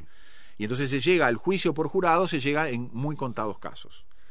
Este, pero además, hay una cuestión que es la siguiente. Se llega eh, que tú lo, tú lo mencionaste al, decir, al poner el ejemplo. Eh, muchas veces, a nosotros nos pasa como abogados, es que le decimos al cliente, nos están ofreciendo tal pacto. No, pero yo soy inocente. Nos están ofreciendo tal pacto. Mire que nos pasó con un caso de un homicidio. Nos están ofreciendo 10 años sí, pero no, pero esos son mis enemigos, yo no, yo no voy a confesar algo que no sé, que no, no sé, este, no fue así, fue una balacera, esto, no sé qué, no sé cuánto, es un lío de barrio. Le están ofreciendo 10 años. No, no quiero. Bárbaro. Cuando vino la acusación, fueron 22. Porque eso es lo que hacen. Es decir, si vos no pactás, viene el castigo después. Claro. Y el castigo supone pedirte la pena más alta o muy cerca de la más alta. En muchos casos los abogados, y esto es una, recomendación que en algún momento le hemos conversado con el doctor Salle en su momento, el que, con mucho más experiencia incluso en, materia penal que la que tengo yo, dijimos, la, la, próxima vez que nos ofrezcan un pacto y nuestro cliente no lo quiere aceptar, le tenemos que hacer firmar un papel a nuestro cliente. Mirá que nos ofrecieron un pacto y vos no quisiste aceptar, firmame acá, yo firmo acá. Porque lo más seguro que el cliente después se enoje y se va a enojar. Pero yo te dije, 10 es una cosa, 22 es otra cosa distinta. Y alguien dirá, bueno, pero ¿y el juez? Y bueno, los jueces hoy están en una situación eh, muy de floreros. Yo estoy esperando algunas decisiones judiciales que me digan a mí que en algunas situaciones, eh, sobre todo en algunos casos extremos, hay jueces independientes. Hasta ahora no los he visto. Los jueces, yo los llamo los jueces amén, porque le dicen amén a todo lo que pide la fiscalía. Alguien lo llamó los jueces golfistas. ¿Lo viste en las películas norteamericanas Mm. cuando le llaman al juez por una libertad o por, Sí, para sí, pedir- sí, está jugando al golf? Sí. Bueno, este, sí, claro. eh, ahí hay una, una, una variedad que depende de la actitud personal de los jueces. Pero nosotros, los defensores, los abogados, los que estamos del otro lado, lo que tenemos que exigir es que los jueces empiecen a tomar decisiones contra los pedidos de los fiscales. No los veo todavía.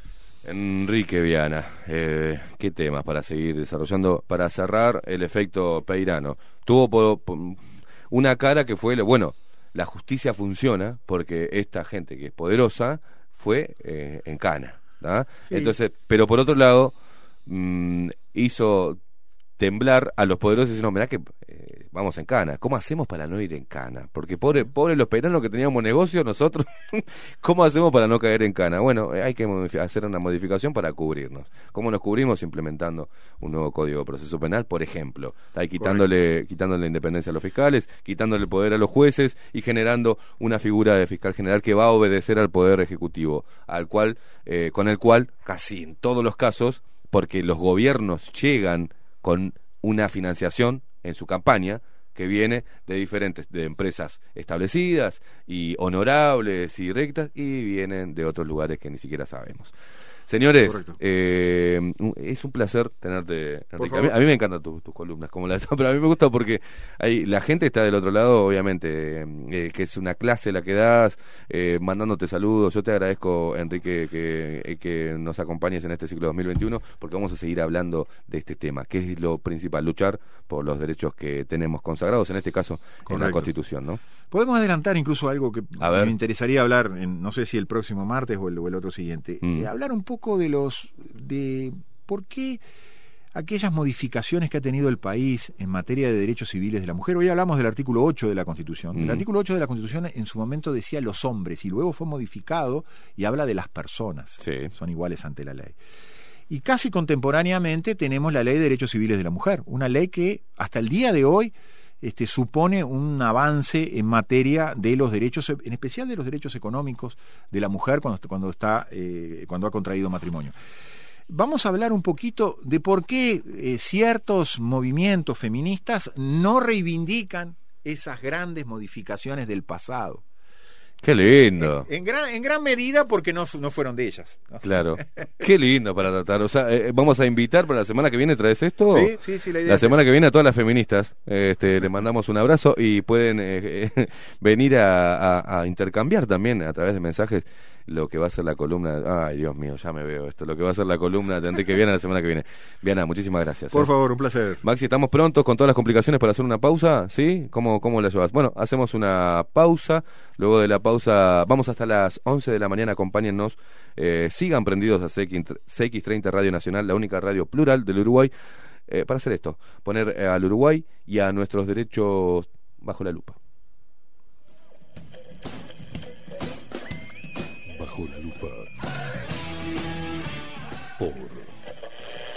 Radio Nacional CX30. Bajo la lupa. Periodismo independiente. Ya volvemos.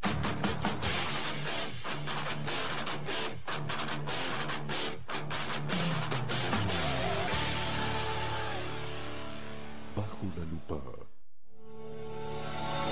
En Homeopatía Farmeco, Farmacia Ecológica del Uruguay, nos dedicamos exclusivamente a la elaboración de productos naturales con los más altos estándares de calidad y seguridad. Homeopatía, terapias florales, fitomedicamentos, fórmulas magistrales, cosmética natural y alimentos naturales. Estamos en nuestras dos casas, Constituyente 1735 y en Zabala 1377. Teléfono 2 403 2341, WhatsApp 095 85 45 32. En la web www.farmeco.com.uy. Enviamos a todo el país.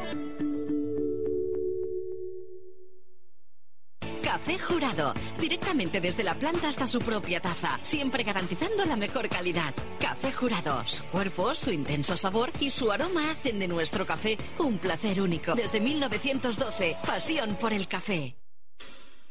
La Carola. 13 años haciendo las mejores paellas y tortillas españolas de Montevideo. Sus chefs, Marcos y Carola, no solo ofrecen las mejores paellas, sino que también tienen las mejores pavlovas de la ciudad. Cuentan con un jardín exclusivo para tapeos, degustaciones de vinos y reuniones familiares. También ofrecen un menú express con opción de pasta y jugos naturales.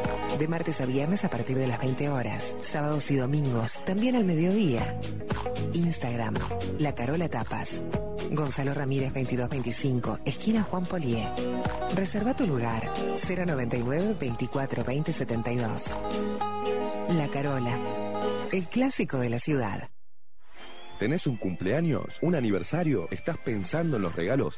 La tiendita de papeles y juguetes te invita a conocer su local ubicado en 18 de julio 1257, esquina allí.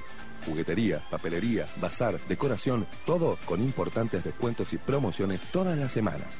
La tiendita de papeles y juguetes, de lunes a sábados de 9 a 19 horas. Teléfono 2 901 2012.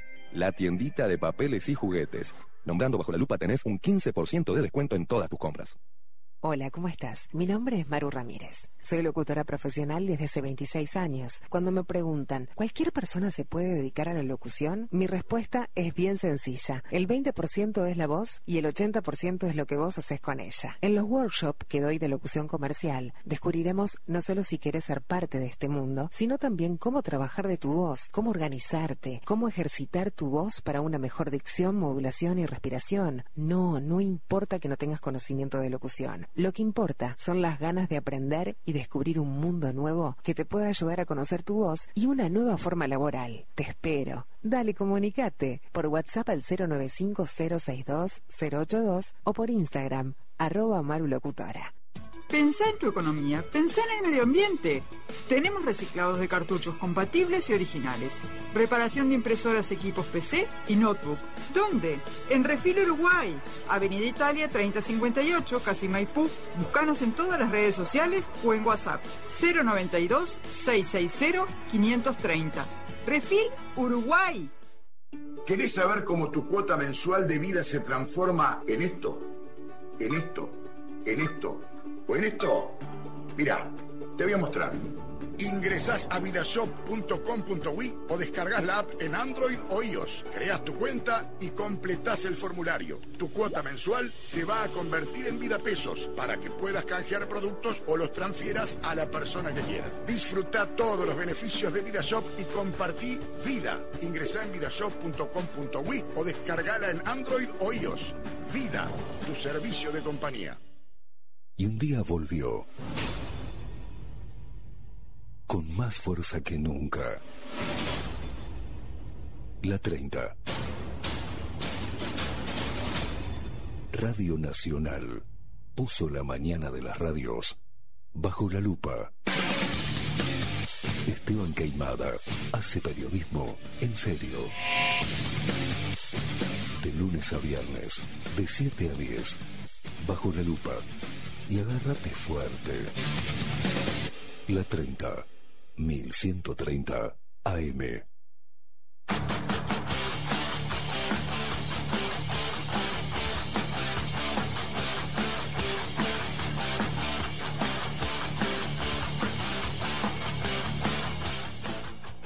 Veintitrés minutos, 23 minutos, 23 minutitos pasan de las 10 de la mañana. No se equivocó, señora. Está escuchando CX30 Radio Nacional.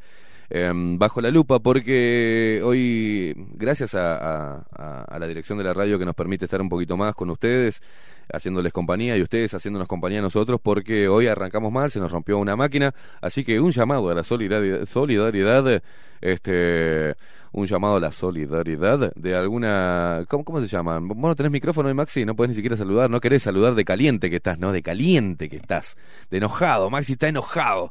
Ahora está con una leve sonrisa como que, bueno, pudimos, a pesar de todas las complicaciones, eh, salir al aire y estar con ustedes. Muchos mensajes, pero hoy vamos hasta las 11 de la mañana, un poquito antes, ¿no? Terminamos como siempre, Maxi, un poquito antes de, la, de las 11, pero era importante seguir en comunicación con, eh, hablando con Enrique Viana, que, que son clases, no es una columna, sino clases de lo que, mm, y, advertencias de lo que sucede en nuestro sistema judicial. en esas, a mí yo me quedo con algunos pasajes donde, donde bueno, ahora, ahora vamos a hablar, pero como siempre mandar el saludo a nuestros, a nuestros auspiciantes y como siempre tomando el mejor café, ¿no? El mejor café, café jurado. Las cápsulas de café jurado han sido elaboradas cuidadosamente para que el agua fluya a través de ellas, extrayendo toda la esencia de nuestro café, su cuerpo, su intenso sabor y su aroma único. Compartí todos tus momentos con las cápsulas y el grano molido de café jurado desde la planta a la taza, asegurando la mejor calidad. Pedilo al 093-554-715, 093-554-715. También seguilo por Instagram, Cápsulas Uruguay, arroba Cápsulas Uruguay. Café jurado es pasión por el café.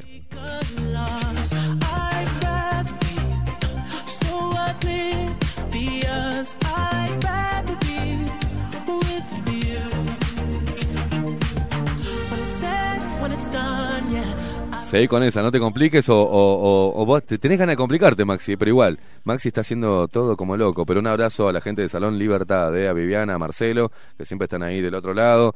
Papelería, timbres notariales, profesionales y judiciales, juguetes y todo lo que te puedas imaginar. Lo encontrás en el salón más completo del centro. Visítalo en eh, la calle Paraguay, entre, en calle Paraguay 1344, entre San José y 18 de julio. Salón Libertad, agencia oficial de timbres.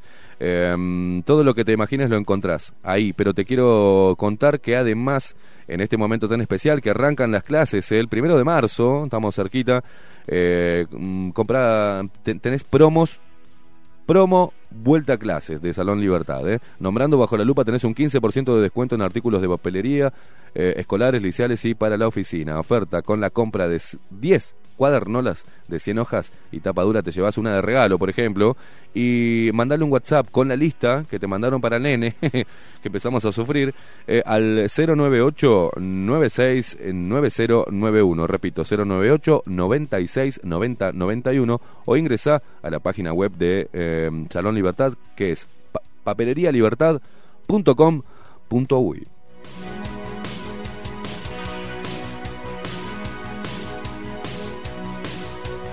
porque Salón Libertad, ¿eh? Eh, lo que te imagines lo encontrás en el salón más completo del centro.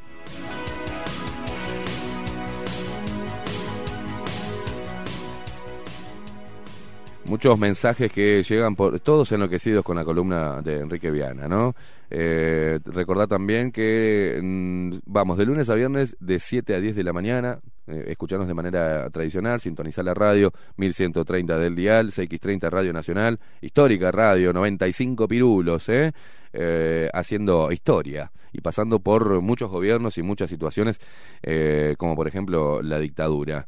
Eh, y desde acá, desde estos micrófonos, siempre se ha enfrentado a la dictadura y a la violación de los derechos, y eso es lo que hacemos desde Bajo la Lupa continuamente, todos los días, reivindicar nuestros derechos consagrados en la Constitución, develar o al menos interpelar o rascar en, en el poder para, para identificar a, la gente que... Mm, a los corruptos, sean del palo que sean, eh, empresarial, sindical, eh, político, eh, siempre defendiendo tus derechos, nuestros derechos. ¿no?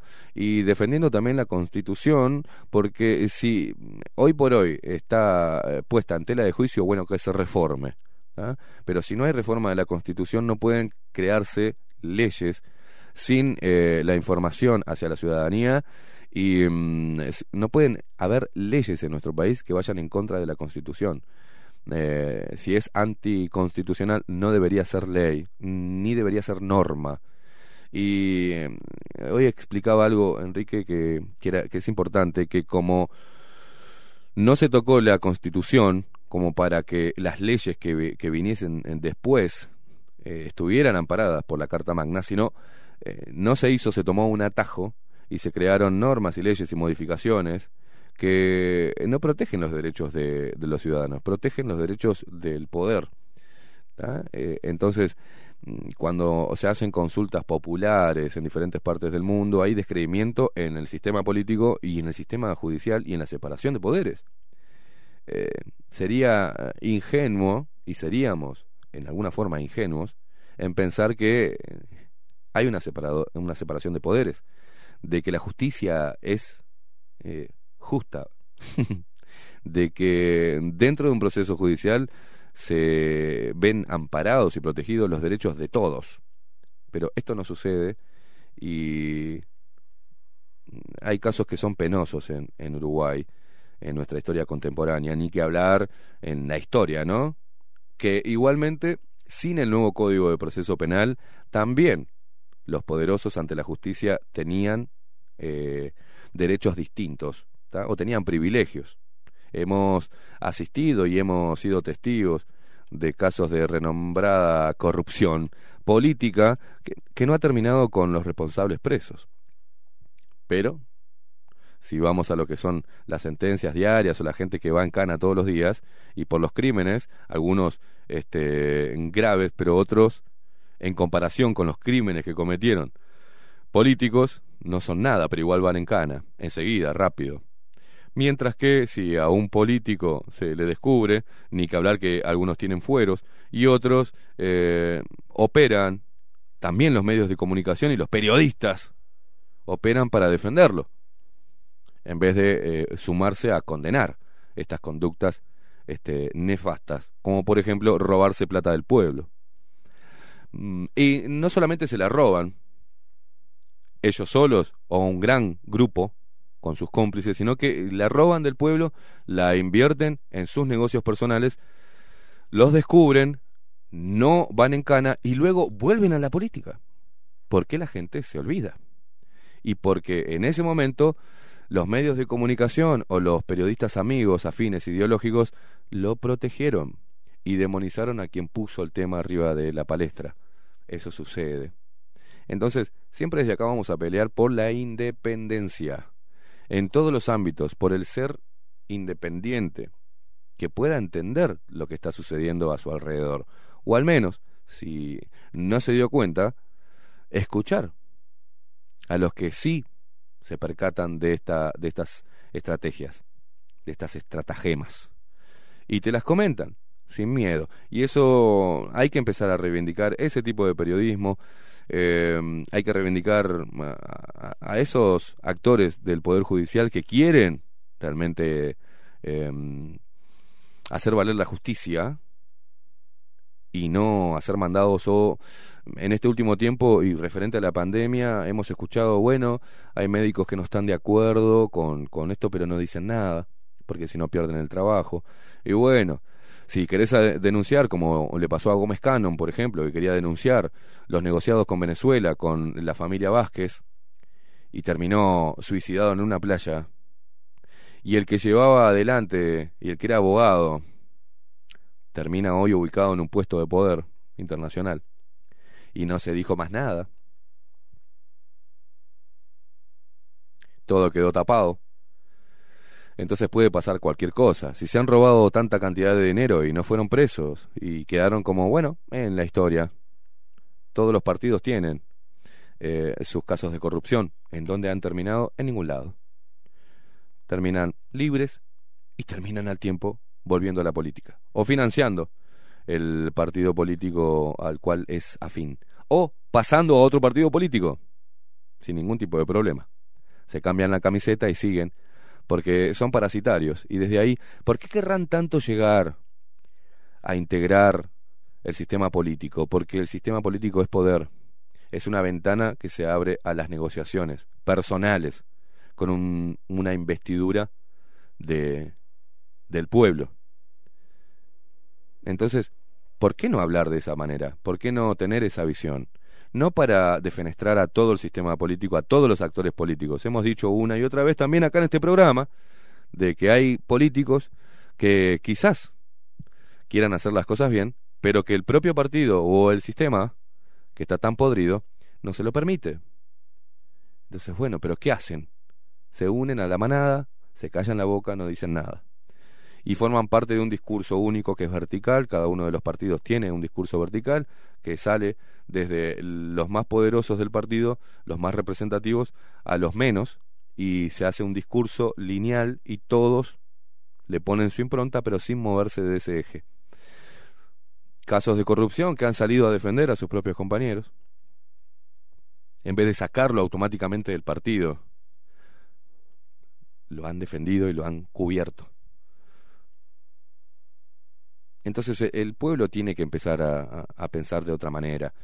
Nosotros tenemos que em, ser más críticos con nuestros representantes, tenemos que ser más críticos con las leyes, eh, conocerlas primero, ¿no? Que sean, que se debatan, eh, que haya un debate como había antes sobre temas álgidos, sobre temas que pueden cambiar el rumbo del país.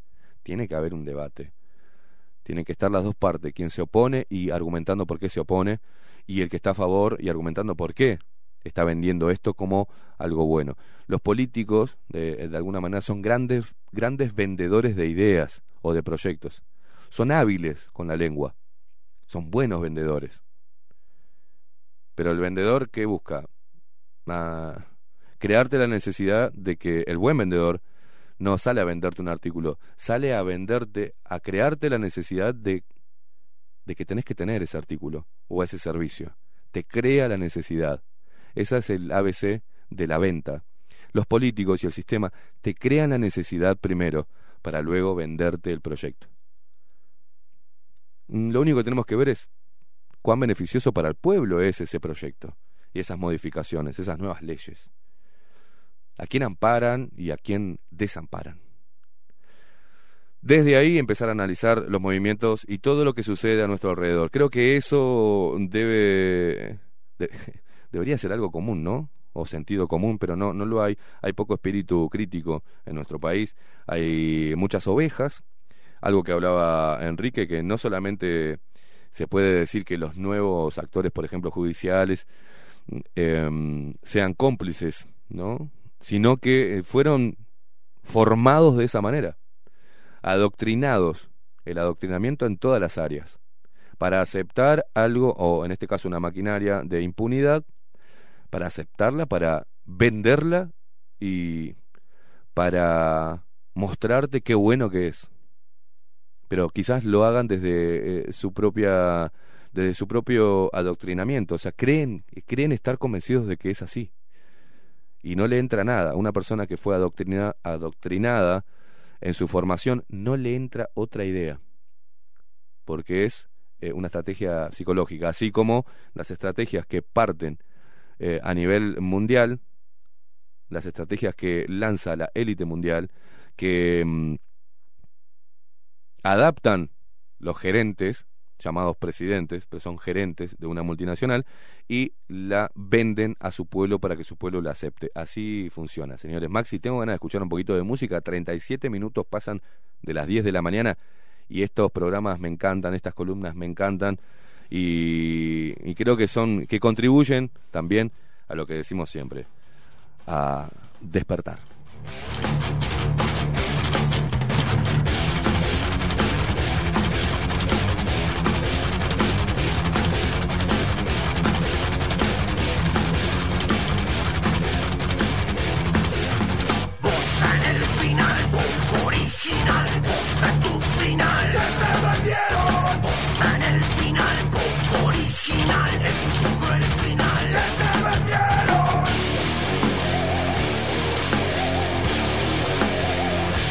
Mensajes a nuestro Telegram. Eh, recordá que nos encontrás bajo la lupa UI en todos lados. Eh. También después del programa vamos a eh, subir el contenido para que puedas escuchar en Spotify. Bajo la lupa UI también nos encontrás está como autoayuda.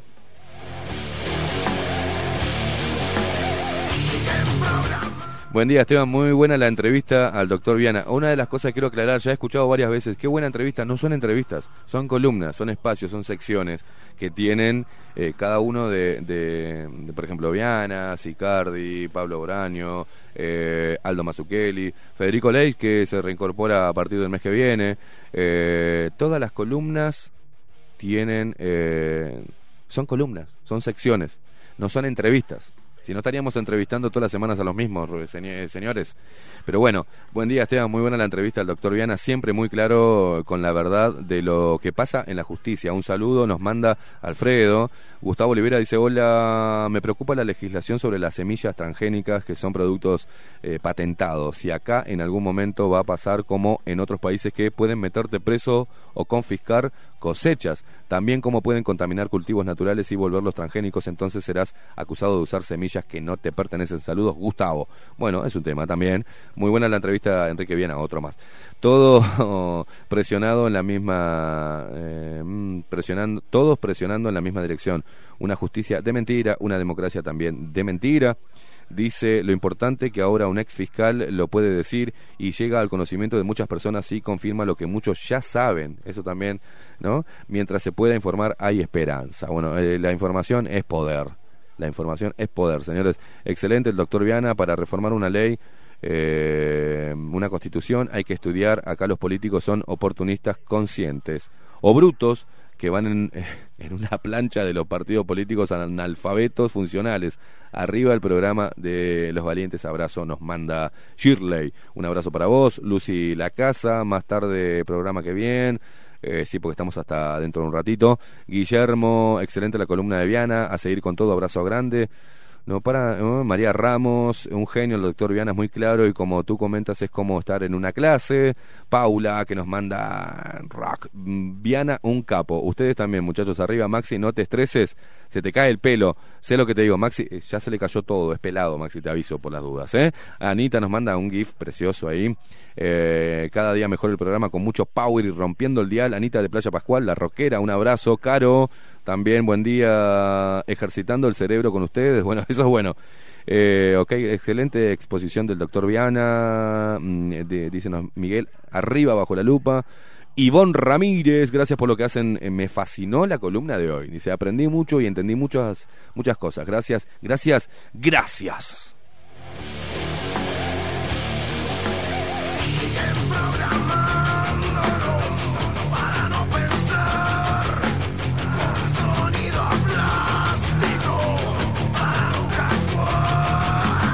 Qué lindo, Vivian. Dice, excelente verlos en vivo. Un remanso para la inteligencia. Oh, qué lindo.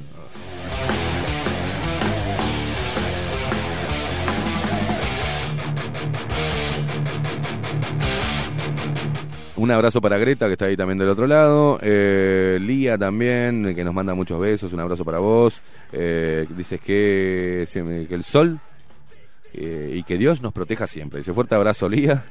Eh, dice, hola, conozco una fiscal que por estar investigando trata en Palmira y perseguir a muchos mafiosos su, fue trasladada ¿no? a la fiscalía de Pando, terribles ovarios tiene, hace 20 años le, bueno, acá nos da mucha información y, por la duda no.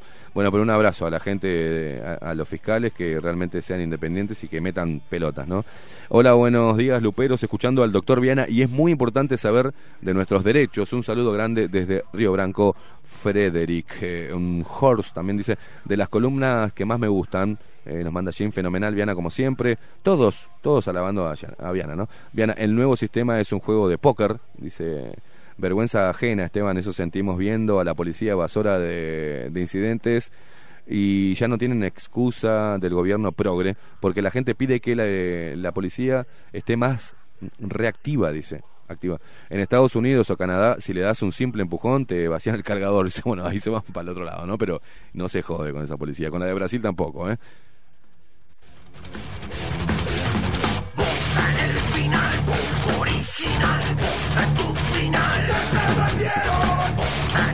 Acá nos manda José Rizo, dice, igual Esteban, mirá que tengo eh, algunos conocidos que les trato de abrir la cabecita y no hay tu tía, dice, no quieren ver la realidad. Es más, muchos me han dejado de hablar, dice, me eh, chupan huevos, que sigan viviendo en la nube de pedos.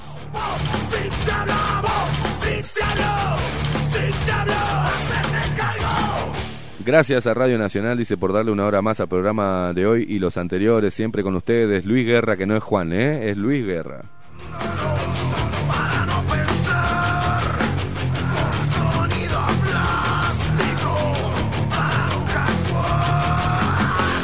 Bueno, Tatiana se quedó con algún concepto anterior, no sé si dije algo hoy de las mujeres en la televisión, pero se ve que era algo que dijimos ayer Y dice, buenos días, Luperos, coincido con lo que dijo Caimada. Las mujeres en TV, caras bonitas, grandes físicos. Te digo que no hay caras bonitas y grandes físicos en la televisión uruguaya.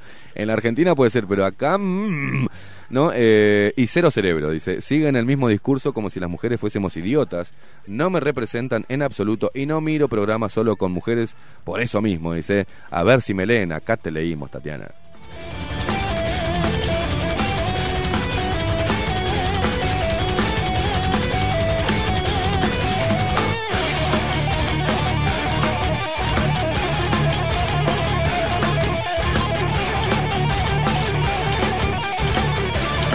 Gerardo nos manda, es el único programa que dice las cosas como son. Eh, Gerardo, yo no me voy a vacunar, dice nada. No sé si las cosas, si decimos las cosas como son, hay que entender, decimos las cosas como las pensamos. y las decimos sin filtro. Quizás esa sea una diferencia, ¿no? Porque no, no, te, no te adornamos nada. Lo que pensamos lo escupimos. Así nomás. Qué grande bajo la lupa. Este señor lo está explicando clarísimo. El que no lo entiende es porque no quiere, dice. Eh, mm, buen de todos, ¿eh? nos, tenemos, nos tenemos que ir, son eh, 45 minutos, pasan de las 10 de la mañana, CX30 Radio Nacional, nos dio un poquito más de tiempo para hablar con Viana, para mm, este, ganar un poquito de tiempo para poder leerlos a ustedes que están ahí del otro lado. Muchísimas gracias por aguantarnos todos los días, por estar ahí, por escucharnos, por apoyarnos. Hoy los mensajes cuando teníamos complicaciones con con, con, ar- con el arranque del programa. Eh, muchos mensajes de apoyo los aguantamos, esperamos acá, estamos ahí. Eso lo valoramos muchísimo. Eh, un abrazo enorme. Eh, nos vamos, nos tenemos que ir. Espero que mañana podamos solucionar el temita, Maxi. Nos vamos con enemies de Shinedown, porque somos enemigos de todo aquel que viole nuestros derechos. Somos enemigos de la dictadura del pensamiento. Somos enemigos de lo políticamente correcto y del discurso único. Somos enemigos de los corruptos y ahí nos paramos. Y esa es la etiqueta que tenemos. Ni liberal, ni eh, de izquierda, ni de derecha, ni de centro, y no por no, no, no centristas tampoco, ¿eh? Porque hoy se está llevando al centrismo para venderte una, una idea. No, nosotros exponemos lo que pensamos y estamos en contra de toda la mierda que tiene nuestro país y que esa mierda es vendida como buena. Estamos en contra de la mierda y de los que la venden como buena. Nos vemos mañana a partir de las 7 de la mañana por CX30 Radio Nacional. Chau, chau.